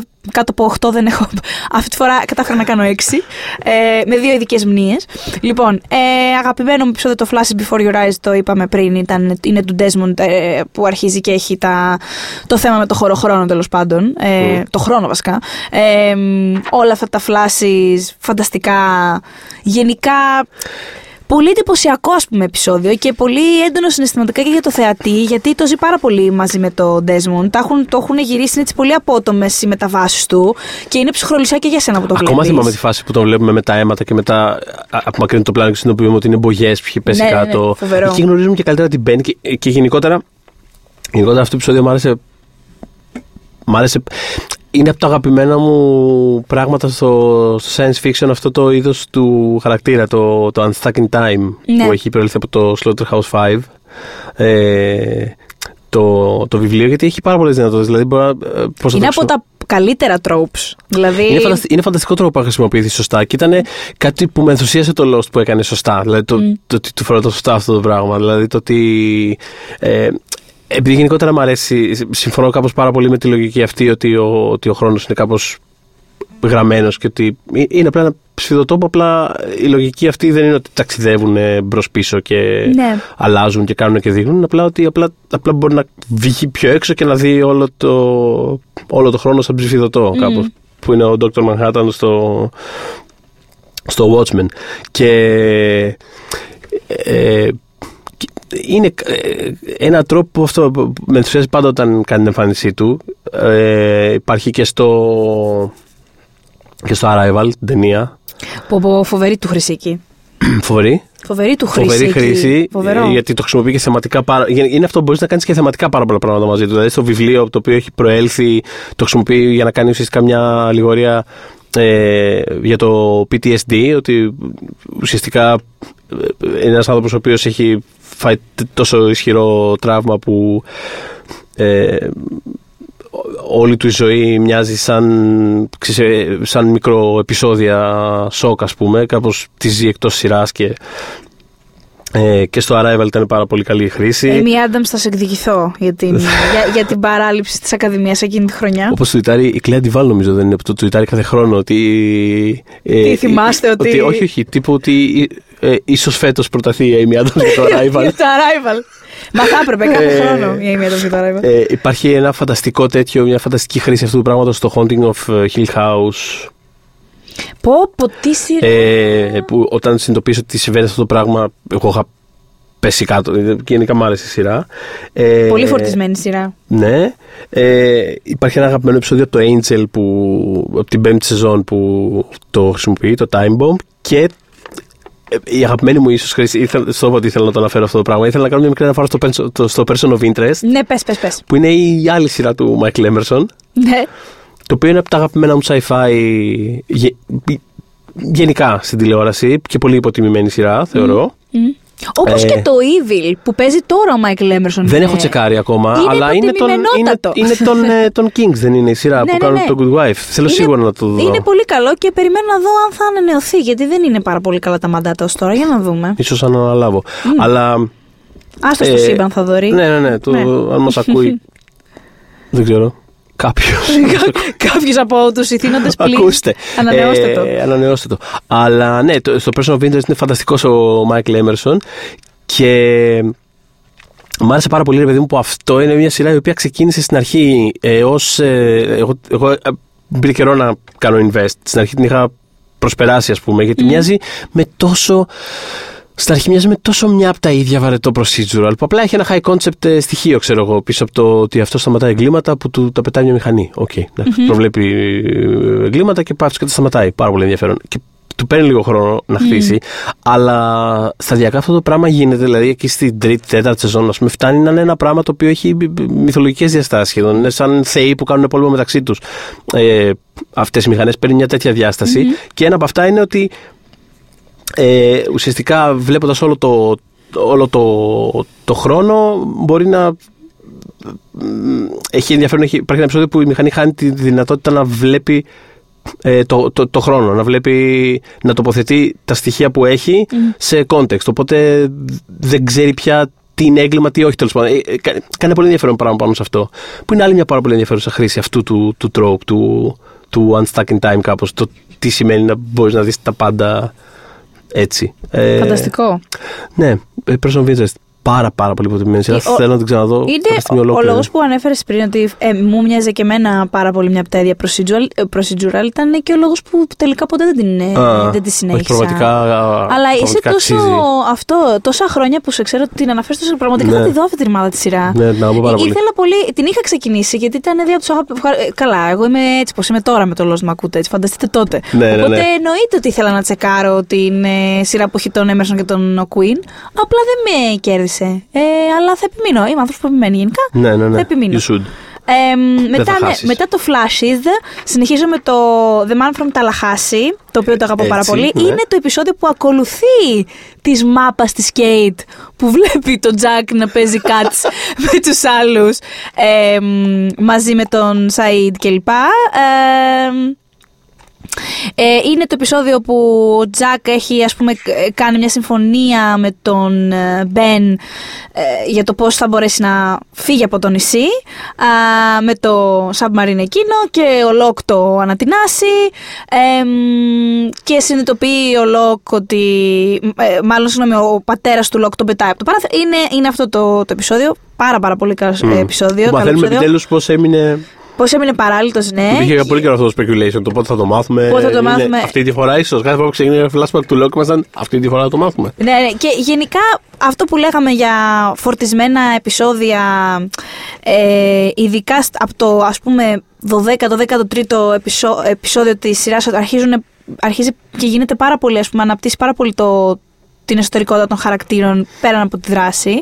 Ε, έχει πολύ ωραίες στιγμές και για το Λόκ, έχει πολύ ωραίες στιγμές για την Κέιτ, η οποία άλλη μια φορά πήγε να κάνει το καλό και της έσκασε στη μουρή, γιατί ουσιαστικά προκαλεί ε, δεν προκαλεί την ανατείναξη μωρέ, απλά επειδή, επειδή έχει ανακαλύψει Ναι, ναι, ναι, ναι. ε, και προσπαθεί να βοηθήσει τον Τζακ και να τον φέρει πίσω, στην πραγματικότητα προκαλεί όλο αυτό ότι πρέπει να σηκώνονται οι άλλοι και φεύγουν. Παρατάνε και τον Τζακ εκεί, κανείς δεν πάει σπίτι του, κανείς πάλι δεν μπορεί να τους βοηθήσει. Είναι αυτό, είναι αυτό. Πας να κάνεις το καλό, αλλά οι καλοί καλό δεν βλέπουν. Αυτό είναι η ιστορία της Κέιτ.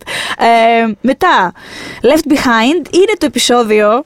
Ε, είναι αν δεν είναι το αγαπημένο μου, είναι μάλλον το καλύτερο κεντρικό επεισόδιο της Kate, το συγκεκριμένο. Ε, γιατί έλεγα και στο Θοδωρή πιο πριν ότι πριν από αυτό τα επεισόδια της ήταν πολύ δεμένα με τη μυθολογία γενικά και πολλές φορές έχαναν από αυτό. Ε, γιατί ασχολούνταν κάπως λιγότερο με την Kate και περισσότερο με οτιδήποτε άλλο συνέβαινε στο νησί.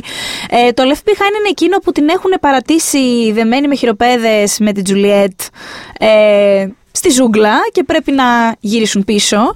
Ε, μ, και μαθαίνουμε ε, τι ακριβώς έκανε στο παρελθόν της και, πο- και πώς την είχε αντιμετωπίσει η μητέρα της ε, όταν είχε, ε, την είχε προσεγγίσει ας πούμε για να της ζητήσει συγγνώμη και γενικότερα να την ξαναδεί και η μαμά της ήταν σε φάση «Α, ε, μου σκότωσε τον άντρα που αγαπούσα, δεν με πολύ νοιάζει που με πλάκωνε, δεν με πολύ νοιάζει που ψινόταν να σε βιάσει, cool ας πούμε εγώ, δεν θα σε ξαναδώ, λέει, μια χαρά».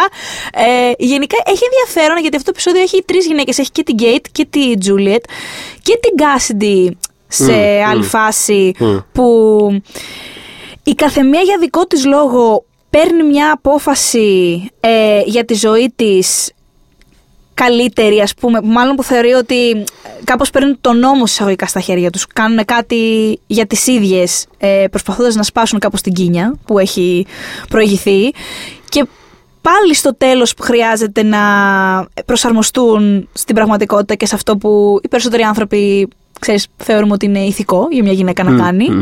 Ε, πάλι θεωρώ ότι είναι ένα επεισόδιο που με έτσι, πιο φρέσκια ματιά Ναι, ωραίο- έχει ωραίο αυτό το ενδιαφέρον. take, ωραίο αυτό το take. Ναι. Ε, μ, επίσης, ε, είναι η φάση που βλέπεις ότι η Τζουλιέτα εξ αρχής θα μπορούσε να τις έχει, να, να τις έχει λύσει γιατί έχει το κλειδί Μμ. ε, της χειροπέδας ε, και η φάση, η- η Κέιτ συγγνώμη τόσο ώρα μπορούσες να μας έχεις λύσει τρέχουμε εκεί πέρα έχουμε γίνει α, α, τώρα που πήγα να πω ότι έχουν γίνει μέσα στις λάσπες θέλω να πω για όποιον έβλεπε τότε τα, τα trailers ότι το Left Behind έχει το πιο γελίο, είχε το πιο γελίο Α. τρέιλερ γιατί έδειχνε ουσιαστικά τι προμοτάρανε ότι δύο γυναίκες παλεύουν στη λάσπη. Ευχαριστώ πάρα πολύ. 2007. Ε, ναι, και άκου, έβλεπες τις δυο τους να ρίχνουν κάτι μπουνίδια τέλος πάντων στη, στη, στη λάσπη. Ναι. Είχαν βάλει ένα ηχητικό κεραυνού, του, του, του, του, ένα τέτοιο. και ακουγόταν ένας, και ακουγόταν ένας αυτή η κλασική βαθιά φωνή που βάζουν πάντα στα trailers. The jungle will rumble. Πώς και- Οπότε το Jungle Will Rumble. Ε, πολύ καλύτερο επεισόδιο από αυτό που μας άφησε να νομίζουμε ότι θα είναι το τρέιλερ. Ε, έτσι. Μετά το The Man Behind the Curtain που είναι του Ben το επεισόδιο που τον βλέπουμε μικρό και βλέπουμε τον, ε, τον κύριο Eyeliner και όλο αυτό πάρα πολύ καλός Emerson, What About Me. Ε, και όλο το story έτσι με το παιδί και αυτό που έγινε με τους γονείς του. Τι τραυματικό και αυτό το επεισόδιο. Δηλαδή δεν, ναι, δεν συνέρχεται άνθρωπος μετά από αυτό, πώς να το πούμε αλλιώς. Ε, το... Ξεκινάει με ωραία μπλόφα το επεισόδιο αυτό που, ξε, που ξεκινάει με τη γέννα της, ε, με τη γέννα. Ναι, ναι. Και νομίζω ότι είναι στο νησί κάπως. Γιατί είναι τα βιβλάσει και τα λοιπά. Και πλάκα λίγο πιο δίπλα και είναι ένας αυτοκινητόδρομος. Ε, φοβερό, ναι, φοβερό, φοβερό. Ε, το οποίο παιδάκι κιόλας. Θύμησε μου, είχαν χρησιμοποιήσει το ίδιο παιδάκι στην πέμπτη σεζόν όταν πήγε και του την έκατσε ο Σαΐντ όντας πια από το μέλλον. Τέλος πάντων. Φαντάζομαι, θα το ναι. δούμε, ναι. Το δούμε. Δεν θα έχει ψηλώσει αυτό μέσα σε δύο χρόνια, θα έχει γίνει κάπως. Θα το δω, είμαι περίεργη. Ε, όταν φτάσουμε στην Πέμπτη.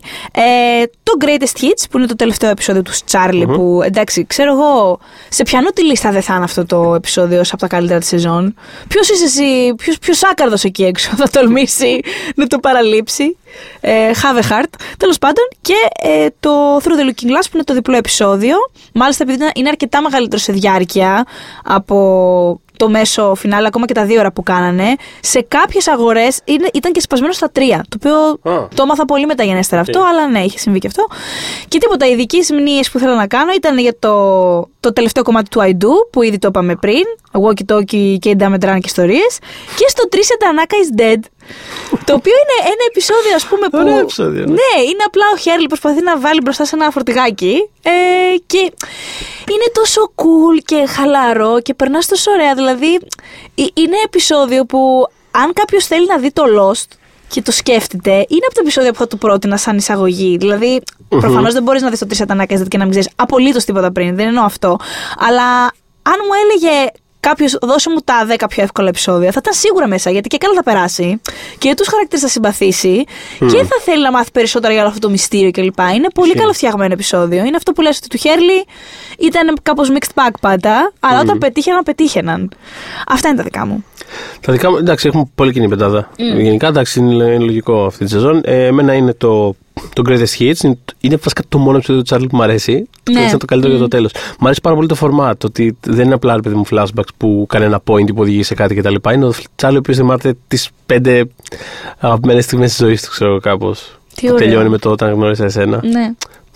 Χάσε με, ναι. Άσε με. λοιπόν, πολύ συγκινητικό, πολύ ωραίο επεισόδιο.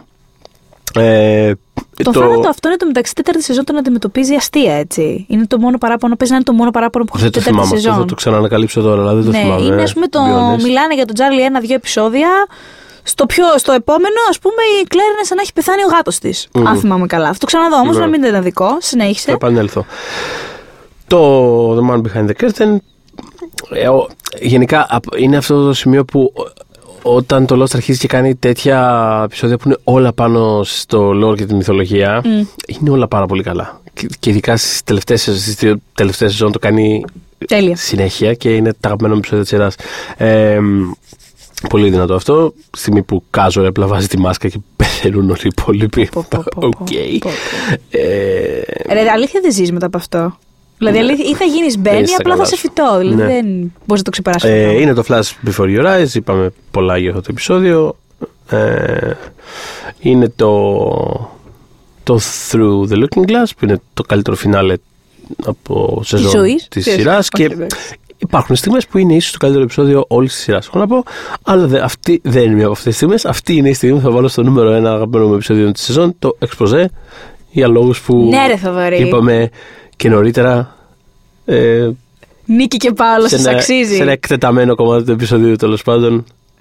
Ε, Γενικά, ο Θοδωρής μου μιλάει για το εξποζέ από όταν τον γνώρισα. Κάθε φορά που θα έρχονταν στη συζήτηση στο Lost, πάντα μου μιλάει για το Razzle εξποζέ. dazzle. Ράζιλ Ντάζελ, αυτό, μπράβο. Τι άλλο θες. Ε, οπότε κλείνουμε με Α, τις οπότε, ναι, πέντα κάπως. εξάδε, δεν Ε, ξέρω τι ναι, μας. ε, τα παιδιά φύγαν από το νησί, πρέπει να επιστρέψουν πίσω και μας αφήνει. Δηλαδή, είναι αυτό ρε παιδί μου, τελειώνει η σεζόν και σε αφήνει με ένα τόσο απρόσμενος σετ ερωτημάτων. Δηλαδή, μέχρι τώρα ήταν το ποιοι είναι όλοι αυτοί και τι θα γίνει μετά και, Και ποιοι είναι οι άλλοι, ποιοι και είναι οι τι είναι άλλοι το και Dharma. τι θέλανε στην πραγματικότητα. Ποιος είναι ο Τζέικο, πια, ξέρεις ναι, τι πράγματα. Ναι, ο Τζέικοπ δεν Ναι. αναφέραμε πολλά, αλλά ούτως ή άλλως τώρα μπήκε. Έχουμε Τώρα πολλά να μπαίνει, πούμε ναι. στην πορεία. Αλλά Θυμάσαι που υπήρχε για καιρό ένα speculation ότι ήταν ο πατέρας του Τζακ. Κάτι βάζανε Ναι. δίπλα-δίπλα το κούτελο που φαίνεται λίγο Το στη σκιά. κούτελο. Τέλος πάντων. Ε, Ήθελα, το είχα σκεφτεί φαίνονται να το αυτοί, που βάλω. έχουν, στις- πώς, αυτοί που έχουν καεί στο ίντερνετ, πώς φαίνονται. Ήθελα, ε, το σκέφτηκα να το βάλω στις θεωρίες. Ναι. Αλλά εντάξει, ήταν λίγο πιο λεπτομέρεια το Ναι, ναι, ναι, συγκεκριμένο. Γι' αυτό εντάξει. το άφησα, ναι. ε, και ναι, ξαφνικά, ρε παιδί μου, οι ερωτήσεις είναι. Γιατί φύγανε, γιατί θέλει να ξαναγυρίσει πίσω, ποιος είναι ο Τζέρεμι Μπένθαμ που λέγαμε. Ποιος είναι ο ποιος Jeremy ε, ποιοι είναι οι άλλοι που ήρθανε και είναι από άλλο σκάφος και. Και επίσης. Τώρα θα είναι έτσι η σειρά. Δηλαδή, εμείς δεν το ξέραμε βλέποντάς το. Μπράβο, ότι αυτό, τω- αυτό. Τώρα πια Ήτανε- περνάμε σε flash forward. Βασικά ήταν Τι- αυτό, ήταν ένα μεγάλο ερωτηματικό, ήταν το δεν ξέρουμε τι θα γίνει τώρα. Ήταν όντως έκρηξη. Αυτό είναι Ήταν πολύ όντως- exciting. Ναι, Πολύ και, exciting και από εδώ στιγμή. και πέρα και αν απασφαλίζουν γενικώ. Οπότε αυτά θα τα συζητάμε όλο και περισσότερο την απασφάλιση του, του Κιούς και του Λίντελοφ. Ε, Θα απασφαλίσουμε και εμείς τόσο πολύ στο σημείο που θα φέρουμε το Θεμη Κέσσαρη στο στούντιο. Δηλαδή θα τολμήσουμε να κάνουμε αυτό το πράγμα. θα στο το κάνουμε, θα τον μεθεπόμενο. ακούτε δύο ώρες να μιλάει. Ναι, πιθανότητα. Εμείς θα πάμε για καφέ, δεν ξέρω. ε, αλλά όχι την επόμενη φορά.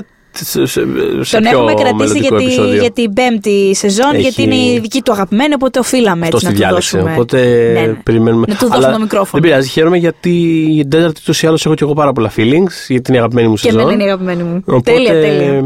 Οπότε στο επόμενο όλα αυτά. τα πάρα Μας πολύ ακούτε, exciting πού πράγματα. μας ακούτε; Χαμός, στο Spotify, στο iTunes, στο SoundCloud, στο Castbox, φυσικά μας Και βρίσκεται όπου στο παίζουν, one.gr. όπου παίζουν podcast γενικότερα. Όπου, ναι. Όπου παίζουν podcast. Ναι, ναι, ναι. Στο YouTube, ε, στο One Man GR, μία λεξούλα θα μας βρείτε. Είναι όλα μας τα podcast εκεί ανεβασμένα. Και εννοείται, σας περιμένουμε στα σχόλια. Πείτε μας τα δικά σας σχόλια για το Lost, ε, για τα podcast, τι άλλο θέλετε να συζητήσουμε. Να είδατε τι κάναμε τη συνοψούλα. Σας Ναι. ακούμε, σας διαβάζουμε, σας ε, αφουγκραζόμεθα. Οπότε πείτε μας. Οπότε πείτε μας. Ε, μέχρι τότε εμείς εδώ θα είμαστε. Νομίζω μία είναι η, η ατάκα. Τι, τι, τι, γελάς παράξενα. Survive. When we making that sequel, motherfucker?